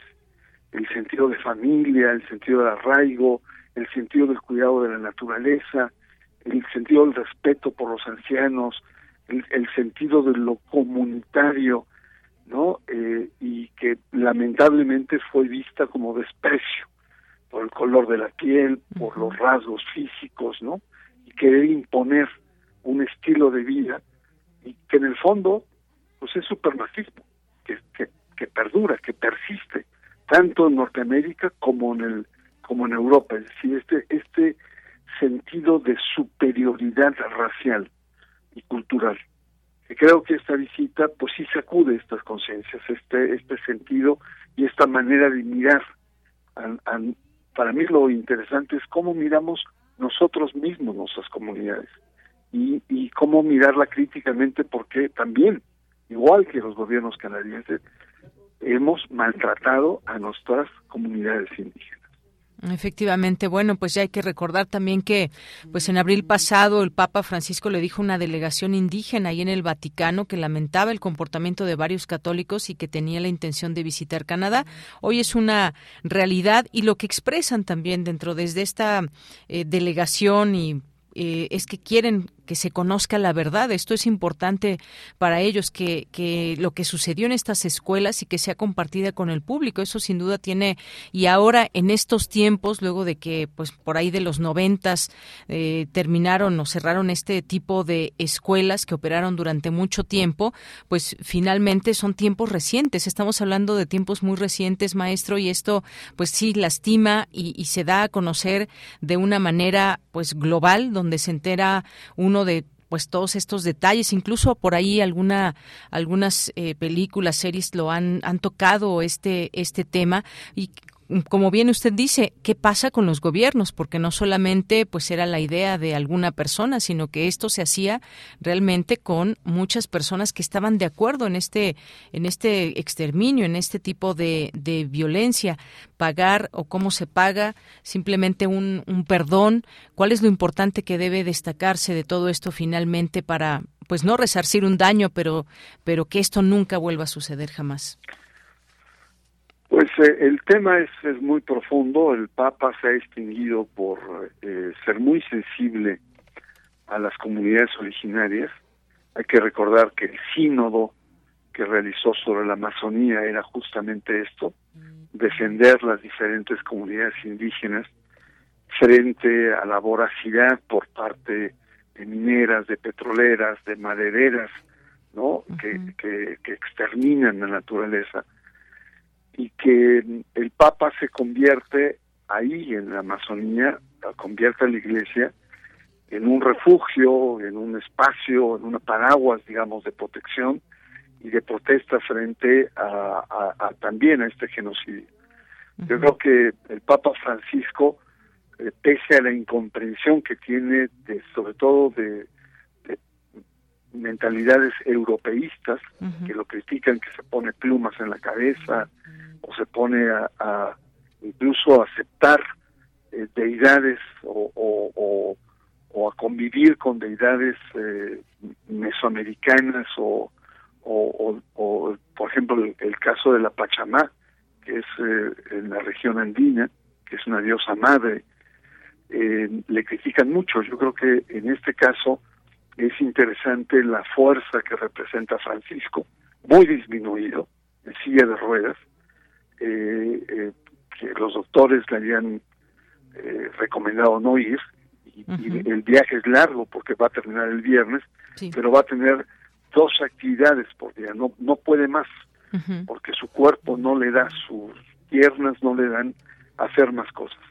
Sin embargo, está su corazón, un corazón, digamos, eh, muy tirado por el tema de lo de la protección de lo indígena, que no es solamente eh, este para algunos europeos eh, conservadores un espectáculo del perdón, sino más bien una convicción que la viene asumiendo desde hace más, incluso muchísimos años antes de que estos escándalos, eh, digamos, explotaran. Y yo creo que es una postura eclesial importante que reivindica pues a muchos misioneros que eh, a lo largo de nuestra historia tuvieron una actitud totalmente diferente a los a los indígenas, ¿no? Montesinos entre ellos, en fin, hay muchos, Bartolomé Las Casas, eh, eh, Fray Victoria, eh, y, y, que llegan a nuestros días hasta personajes como Samuel Ruiz. Es decir, que a pesar de que lo católico y la iglesia en su mayoría eh, fue portadora de violencia cultural, de violencia física, de genocidio, también hubo religiosos que se opusieron a estas masacres y que tuvieron una actitud de defensa de la dignidad de los indígenas. Esta, este doble rostro, ¿no? De una presencia católica en el continente, de que finalmente es el encuentro doloroso de grandes culturas, ¿no? Efectivamente, y es que, pues sí, cada vez surgen más datos de todo esto. Eh, y pues estas posturas justamente que había en esos momentos. Y que eran escuelas solo de nombre maestro porque los niños ahí eran severamente castigados no iban precisamente a aprender eran castigados por hablar sus idiomas eh, por practicar sus, tradiciones eh, muchos sufrieron de abandono incluso abuso sexual psicológico físico morían muchas veces por enfermedad hasta por suicidio lo que se va conociendo accidentes o mientras intentaban incluso escapar pero ni el gobierno ni la escuela registraron los nombres de los estudiantes que murieron o se informaron de las muertes a sus familias. Hubo una carta, se habla de una carta del primer ministro Justin Trudeau, eh, también la jefa nacional de la Asamblea de las Primeras Naciones, que dijeron que los pueblos indígenas han tenido poca participación en, en la visita, que están siendo revictimizados y que, bueno, pues esta visita y disculpa pues ha evolucionado para ser más en beneficio de los feligreses católicos canadienses y la comunidad cristiana mundial. Eso es parte de lo que de lo que se dice. ¿Cómo ve usted este punto? Pues eh, es natural. Hay mucho resentimiento y hay sectores eh, del, del, mundo indígena que también eh, ven como un acto oportunista por parte de tanto del propio gobierno canadiense como de la propia Iglesia Católica. Y son sectores que guardan profundos resentimientos que podemos entender perfectamente, ¿no? Eh, y, bueno, para otros es la oportunidad eh, para no solamente no repetir, sino para repensar lo que significa los vínculos culturales entre, digamos, una concepción occidental imperante de la globalización y el respeto a la diversidad de las diferentes culturas originarias. Entonces sí, está el debate, y que no es nuevo, ¿eh? déjame decirte que también los mapuches cuando visitó Chile, el Papa, tuvieron una actitud muy, muy radical, muy dura, muy, muy de rechazo, ¿no? Pensando que todo esto se prestaba a un espectáculo superficial. Y creo que hay que entender, hay que entender estas, estas cuestiones, ¿no? Y también eh, pues estar muy atentos a, a las utilizaciones políticas que pueda haber, tanto de la, al interior de la propia iglesia como al interior de, los gobiernos, porque yo diría la, la, responsabilidad mayor en este caso, evidentemente que recae en, institutos religiosos, pero fundamentalmente ha sido la política eh, eh, de colonización que desarrolló el gobierno desde el siglo XIX hasta hasta hace muy poco. Esta esta manera brutal de eh, borrar eh, las culturas originarias. Entonces sí creo que es parte de la de la tensión que, que, que vive el país y yo espero que pues el Papa sacuda sacuda y también evite el uso político que puede haber por parte sobre todo de los poderes seculares, ¿no? Como diciendo a partir de acá borrón y cuenta nueva, no. Hay muchísimo que hacer en términos de las comunidades, ¿no? Y las comunidades también. Creo que es una oportunidad para poder reivindicar aún más, y digo no solamente las comunidades de Canadá, estamos hablando también de comunidades en Estados Unidos y el resto de América, en Mesoamérica, tenemos cosas, digamos, sigue existiendo las masacres a los indígenas, eh, sigue existiendo la, relegación al, universo indígena, ¿no? Entonces sí creo que es un tema que toca heridas muy profundas de nuestra cultura, ¿no? En donde nos decimos muy abiertos a lo indígena, en algún momento nos orgullecemos de nuestro pasado, pero en realidad nosotros mismos en México hoy en la actualidad seguimos teniendo una política estructural de segregación de las comunidades indígenas. Por ello creo que eh, puede ser valiosa lo que diga, lo que se plantee el Papa en Canadá. Muy bien, maestro, pues ya veremos en qué términos se da esta disculpa, cuál es ese discurso en estas actividades distintas que tendrá en Canadá, que como usted bien mencionaba, pues es una agenda amplia y bueno, varios días de estadía en ese país. Muchas gracias, maestro, como siempre. Al contrario, muy buenas tardes. Muy buenas tardes, muchas gracias al maestro Bernardo Barranco, maestro en Sociología del Catolicismo Contemporáneo por la Escuela de Altos Estudios Sociales de París y bueno, pues él ha tenido también mucha presencia en los medios de de comunicación, ha escrito en, Escribe en Milenio, ha escrito en La Jornada, en Proceso, y bueno, pues recientemente en su programa de televisión, lo podemos ver en Sacro y Profano, ahí en Canal 11, y todo este tema que sin duda nos tiene ahí con muchas mucha expectativa. Hay que recordar que el gobierno eh, federal en su momento en Canadá y las iglesias anglicana, unida y presbiteriana de Canadá se disculparon por su papel en las escuelas residenciales y bueno, esto ya de escuelas queda mucho deja mucho que desear ese tipo de escuelas pues no no no podrían existir para para pues generar esta política de colonización y de exterminio. Pero bueno esto fue en la década de estas escuelas en la década todavía de los 90 y cumplieron con sus obligaciones el gobierno las iglesias sus obligaciones financieras con los sobrevivientes en virtud de un acuerdo de 2006 si bien algunas entidades católicas y líderes de la iglesia local se disculparon se disculparon el papa Francisco se resistió durante mucho tiempo a los llamados incluido un llamado personal del, eh, de Justin Trudeau en 2017 para hacer estas disculpas, pero a principios finales, finalmente de este año, el Papa dio la bienvenida a una delegación indígena al Vaticano, eh, coronando este encuentro con una disculpa por la conducta deplorable en estas escuelas residenciales por parte de los miembros de o de miembros de la Iglesia Católica. 2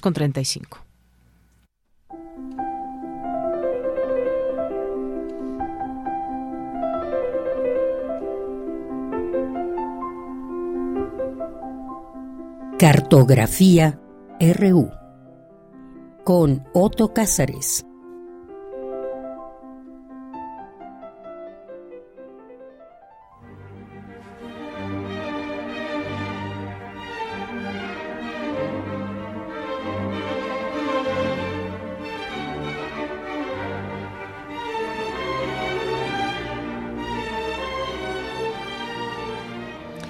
Bien, pues recibimos así con esta música al querido Otto Cázares. ¿Cómo estás, Otto? Buenas tardes. Estoy muy bien, Deyanira. Encantado de saludarte y de saludar a quienes nos escuchan este lunes 25 de julio.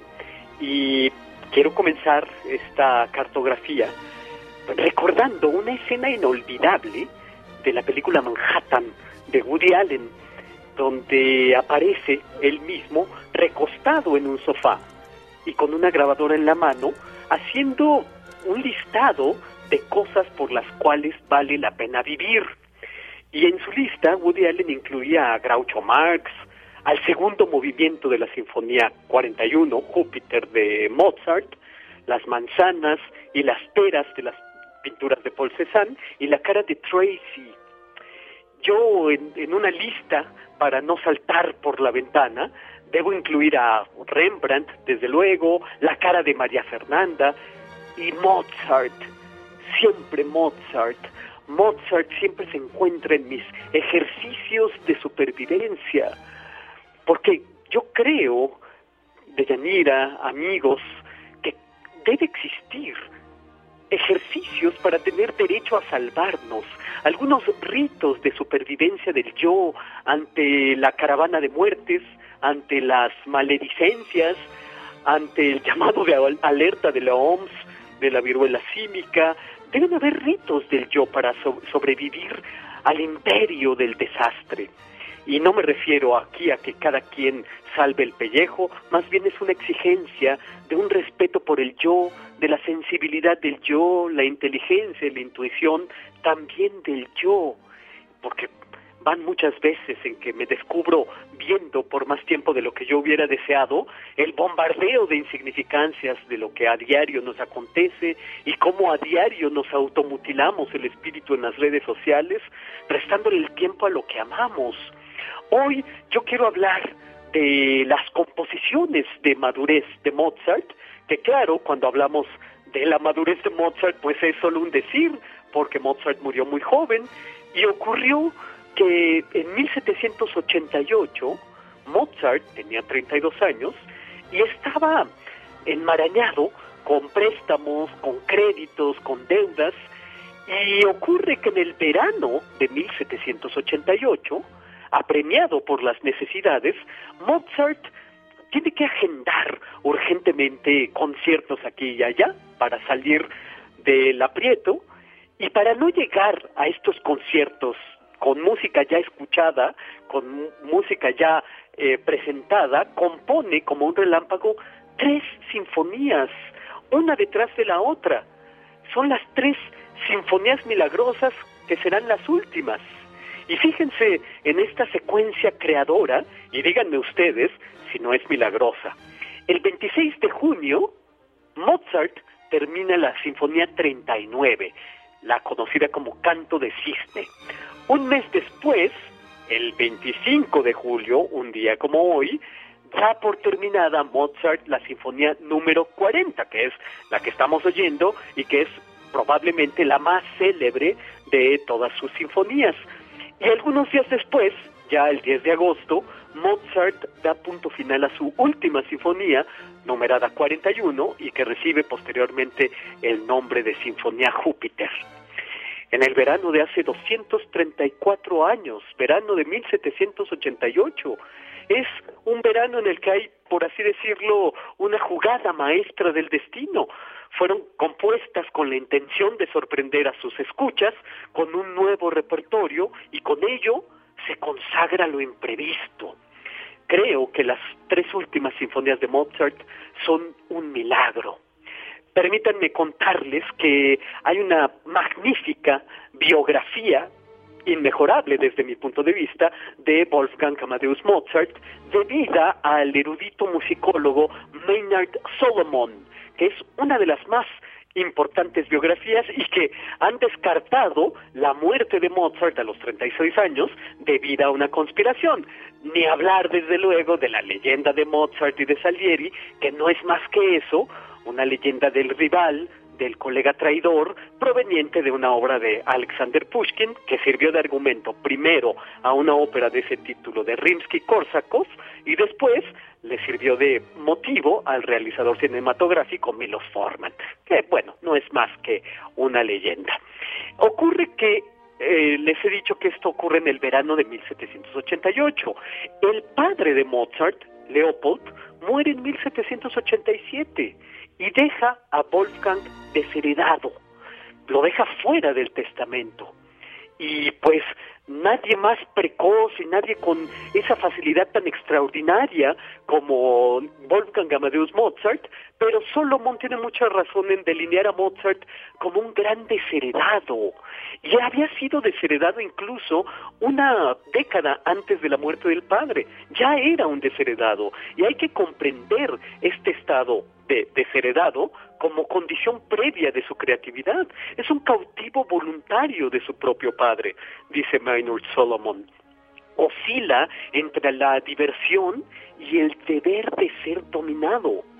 Solomon, en esta biografía, nos hace comprender la obra de madurez como una obra de soberanía artística. Tiene un año que se ha podido liberar de este rigor del padre y sobreviene una impresionante secuencia de creación que por cierto lo deja después en una severa depresión al final de la década. La Sinfonía número 40, que estamos escuchando, en sol menor, Kugel 550, es quizás la más célebre sinfonía mozartiana y por supuesto que siempre es muy difícil hablar de obras célebres sin caer en el lugar común. Como dice mi amigo, el gran pianista Edison Quintana, hay que cuidarse al tocar la balada para Elisa. Eh, eh, la Sinfonía número 40 comienza con un archiconocido primer movimiento, le sigue el hermosísimo segundo movimiento andante, que es una construcción lúdica de resonancias, de ecos, que nos arrojan al tercero y al cuarto movimiento finale, que es un alegro asai y que es una impronta para el espíritu, un sello de lenguas de fuego sonoras y muchas cosas son las que están ocurriendo en esa gran pira sinfónica. Goethe tenía a Mozart como un fenómeno que solamente era explicable por la invasión de un daimon, es decir, por el poder creativo producido por un demonio. La Sinfonía 40 tiene ese carácter daimónico del que habló Goethe, pero también tiene un cierto patetismo. No son pocos los que ven en la Sinfonía 40 una gran melancolía y concretamente una melancolía en el segundo movimiento. De ahí que, por ejemplo, el filósofo desencantado, Emil Cioran, escribiera sobre este segundo, bueno, escribiera sobre Mozart. Se desprende de ciertos andantes de Mozart una desolación etérea como un sueño de funerales en otra vida, como un sueño de funerales en otra vida. Yo me pregunto si Cioran estaba pensando en el segundo movimiento de la Sinfonía número 40. Por eso ah, hay que pensar a Mozart como un domador de las tinieblas.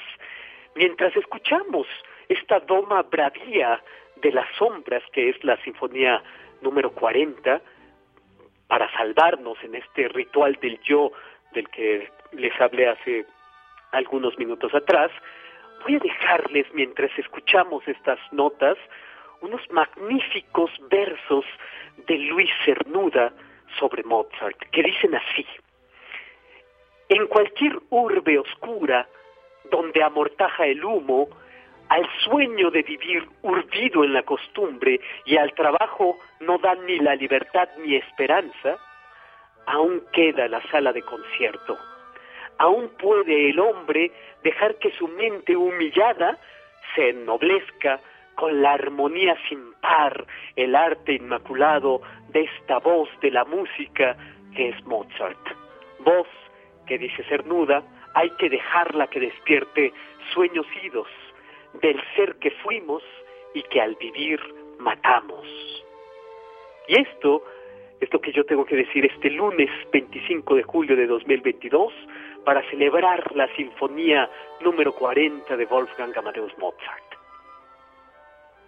Muy bien, pues muchísimas gracias Otto, como siempre, un gusto poderte escuchar y ahora también acompañado de esta sinfonía de Mozart y todo lo que nos has comentado y nos quedamos también con ese pues con ese ejercicio para tener derecho a salvarnos esos retos del yo ante el imperio del desastre. Muchas gracias Otto. Un abrazo monumental. Hasta pronto y el próximo lunes.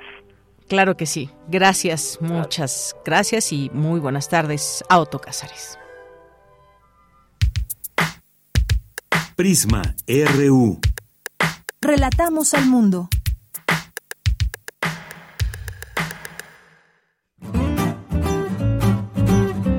Cultura RU. Bien, pues nos vamos ahora a Cultura, ya son las 2 con 47 minutos. Tamara Quiroz, muy buenas tardes, adelante. Deyanira, qué gusto saludarte y saludar al auditorio de Prisma RU que sigue nuestra transmisión a través de Radio UNAM. Para iniciar la semana les tenemos una recomendación literaria se trata de Historia de las Cosas Perdidas, escrita por Jorge Alberto Gudiño, colaborador en diversos medios impresos y electrónicos. En 2010 publicó su primera novela, Los trenes nunca van hacia el este. En 2011, con su novela Con amor, tu hija, obtuvo el premio LIP de novela entregado por primera vez en México y de gran tradición en Francia. Además, Jorge Alberto Gudiño dedica buena parte de su tiempo a la docencia universitaria y actualmente está presentando Historia de las Cosas Perdidas bajo el sello Alfaguara, una novela que nos muestra que la historia de nuestras vidas no solo es de las cosas que hemos perdido, también es de esas pocas que decidimos conservar. Los invitamos a escuchar esta charla que tuvimos con el autor de Historia de las Cosas Perdidas, Jorge Alberto Gudiño. Me da mucho gusto saludarte y darte la bienvenida a nuestro espacio radiofónico. Eh, queremos que nos platiques sobre historia de las cosas perdidas, esta historia que inicia, ¿no? Con una llamada en, en la madrugada, lo dices en la novela y creo que muchos y muchas estarán de acuerdo que pues una llamada a esa hora es un símbolo de emergencia o de malas noticias. Vaya, nadie en su sano juicio pues nos habla en la madrugada para saludar. Creo que ni siquiera los bancos son tan atrevidos. No, no. Me gustaría que nos platicaras pues cómo surge esta historia. Pues, parte de esa, de esa llamada justo, ¿no? Que Roger está dormido, que suena suena el teléfono a la una, dos de la mañana, vaya uno a saber, y aun cuando todos pensaríamos de inmediato que es una emergencia o que es una mala noticia, él le da tiempo de ilusionarse un par de segundos en lo que contesta y piensa que podría ser su ex Denise, que arrepentida le dice que quiere volver con él, ¿no? Pero entre que pierde el teléfono y se tarda en despertar y agarrar el, y, levantarlo y contestar, eh, ya cuando, cuando conteste y escucha la voz al otro lado de la nitia, sabe que no es Denise, entonces ya sabe que es una mala noticia, y lo es en efecto, y más que una mala noticia es ponerlo a él en un dilema, porque le llaman para decirle que Andy, un amigo suyo, eh, que además es su jefe, sufrió un accidente y que le tienen que amputar el brazo para salvarle la vida, y que es él, Roger, quien tiene que decidirlo y tiene que decidirlo rápido, ¿no? Y ese dilema es un dilema muy, muy complejo porque uno nunca está preparado para recibir eh, o para responder algo así y lo peor es que aun cuando en el papel o de manera teórica puede haber una respuesta correcta, no la hay para alguien como, como Roger o alguien como cualquiera de nosotros a quien de repente le llegara una, una llamada de este tipo. Claro. Oye, en esta novela pues hablas de diversos temas, uno de ellos es justo eh, la pérdida, ¿no? Háblanos de este protagonista, de Roger, cómo fue la construcción de este personaje. Es un ejemplo que nos puede ser muy cercano, ¿no? Roger va enfrentando diversas situaciones y con ello se convierte eh, de cierta forma como lector en un espejo. ¿Qué hacemos o dejamos de hacer por el otro? ¿Cómo nos enfrentamos con nuestros miedos, con las pérdidas? ¿Cómo fue la construcción de este personaje?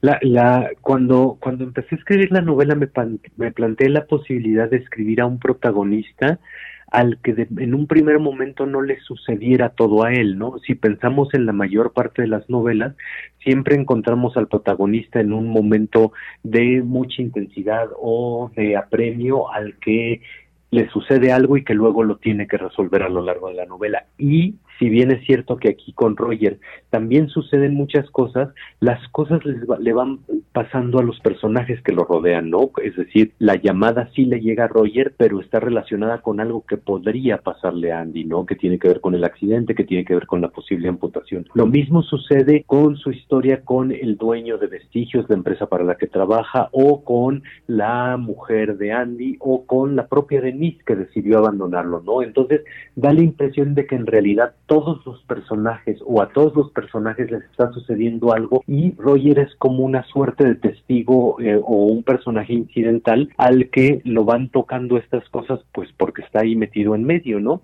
Y justo eso me interesaba porque conforme va avanzando la novela todos estos pequeños sucesos de los que uno podría pensar que se puede escapar de una manera relativamente simple, de pronto se acumulan y van orillando a Roger a actuar de una manera en la que él mismo no estaba no, solo no estaba convencido de hacerlo, sino más bien habría creído que era incapaz de hacer ciertas cosas, ¿no? Y termina haciéndolas, entonces luego tiene que justificar el porqué de, de sus acciones. Oye, Jorge, eh, también uno de los de los temas que se abordan en esta en esta novela y que bueno va desarrollando también la historia eh, es la relación que tenemos con lo que guardamos, ya sea tangible o intangible. Hay una empresa que, que hace como esta mm, investigación de mercado, ¿no? Con base en la basura, en los desechos de las personas. ¿Y por qué hablar de esto? Sobre todo lo pregunto porque pues lo que es basura para unos es útil para otros. Así es, bueno, eh, parto de la idea de esta empresa, ¿no? Se llama Vestigios, en ella trabajan Andy y Roger y en efecto es una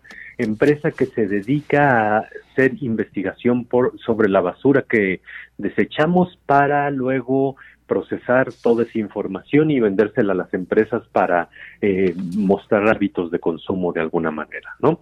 Y eso me llevaba a la posibilidad, uno, de trabajar con la idea de la basura y de las implicaciones que tiene la basura, tanto en el campo real como en el simbólico, así como ya bien decía Tamara, que muchas de las cosas que desechamos son valiosas para otros, y eso es algo que vemos en cuanto pasa el camión de basura, ¿no? Eh, lo que se, las bolsas que se que entran al camión se rompen de inmediato y se empieza a separar en diferentes contenedores o postales, eh, cosas que valen más, cosas que valen menos y se empieza a hacer esa separación que es inevitable.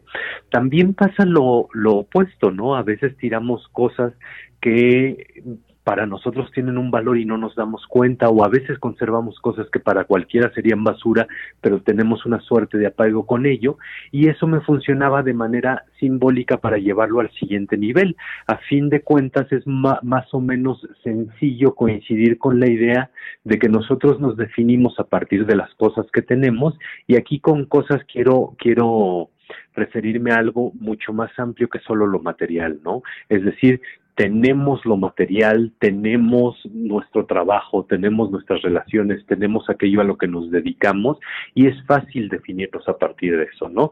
Pero también podríamos definirnos a partir de lo que hemos perdido, del primer trabajo que en el que estuvimos que ya no tenemos, de las cuatro relaciones amorosas que tuvimos y que ahora ya están en el pasado, de los amigos que tuvimos en la primaria, en la secundaria y en la prepa y a los que no hemos vuelto a ver. Es decir, las cosas, los objetos, las personas, las relaciones perdidas también forman parte de nuestra historia y en consecuencia también nos definen. Sí, por supuesto, nos, nos crean estas experiencias y creo que también pues va muy acorde a los tiempos que corren, ¿no? O sea, sí tomando en cuenta eh, la historia de vida de, de cada uno de, de nosotros, pero creo que también tiene que ver un poco con estos tiempos eh, asiagos que hemos vivido, Jorge, y me gustaría preguntarte, pues, cómo fue la gestación de esta novela. En 2019 publicaste La velocidad de tu sombra, también un año antes, Siete son tus razones, y tus dos muertos, dos años antes, antes de, Siete son tus razones, ¿no? Y ahora, tres años después, estás regresando con una publicación que además es de un corte diferente, ya no, ya no es policíaca. ¿Cómo, sí, es. las, las tres de la saga policíaca se publicaron con relativa cercanía una a la otra y después estaba yo pensando en que la siguiente se publicaría en 2021. Sabía que quería hacer una pausa de la saga policíaca, aun cuando todavía no termina eh, y ya estoy pensando y trabajando en la cuarta entrega de la saga policíaca, pero quería hacer una pausa porque finalmente tampoco es que me defina solo el policíaco, ¿no? Mis novelas anteriores a la saga policíaca son varias y, nada tienen que ver con, con el ex comandante Susunaga. Pensaba publicar en 2021, pero hubo una pandemia, yo mi familia y, todos estuvimos aquí muy confinados porque podíamos y eso y eso es algo que pudimos hacer y, y, y, nos representó algunas cosas que estaba bien y también vimos que probablemente no era la mejor época para publicar otros libros o para hacer promoción de otros libros, además de que finalmente la industria y el mercado también tienen algunas exigencias eh, que a veces no dan cabida a todos los autores todos los años. Entonces, justo por esa razón decidimos esperar hasta 2022 para que las cosas pues idealmente se hubieran tranquilizado un poco más, que las que hubieran mejorado y, pues así es, ¿no? Aunque seguimos metidos en la quinta ola y seguimos teniendo que tener muchísimas precauciones, eh, gracias a la vacunación y gracias a lo que hemos aprendido, pues ya podemos hacer más, más de lo que hacíamos antes, ¿no? Y ya se han reactivado muchas de las cosas que estuvieron casi suspendidas durante dos años.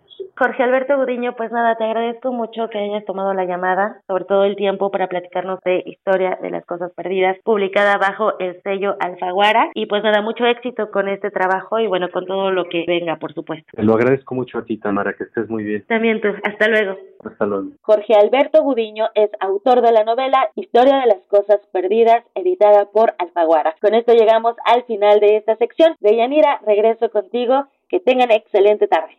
Muchas gracias, Tamara. Y con esto nos vamos despidiendo también. Muchas gracias por su atención en esta emisión, arrancando juntos la semana. Lo esperamos mañana en punto de la una con más información. Nos vamos a quedar con un poco de música. Eh, se llama la banda Nightwish. Un día como hoy de 2005 se publicó el tema de Siren, la sirena. Vean el video si pueden. Con esto nos despedimos. Soy de Yanira Morán, a nombre de todo el equipo. Gracias, buenas tardes y buen provecho.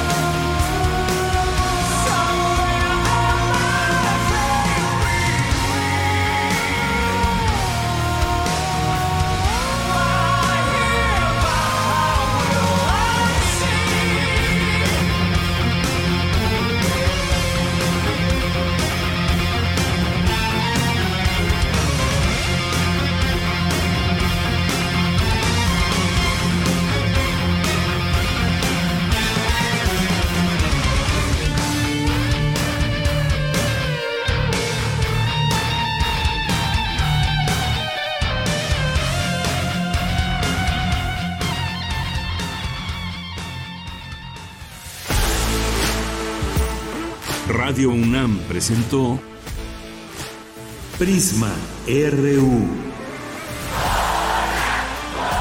Una mirada universitaria sobre los acontecimientos actuales. Prisma RU.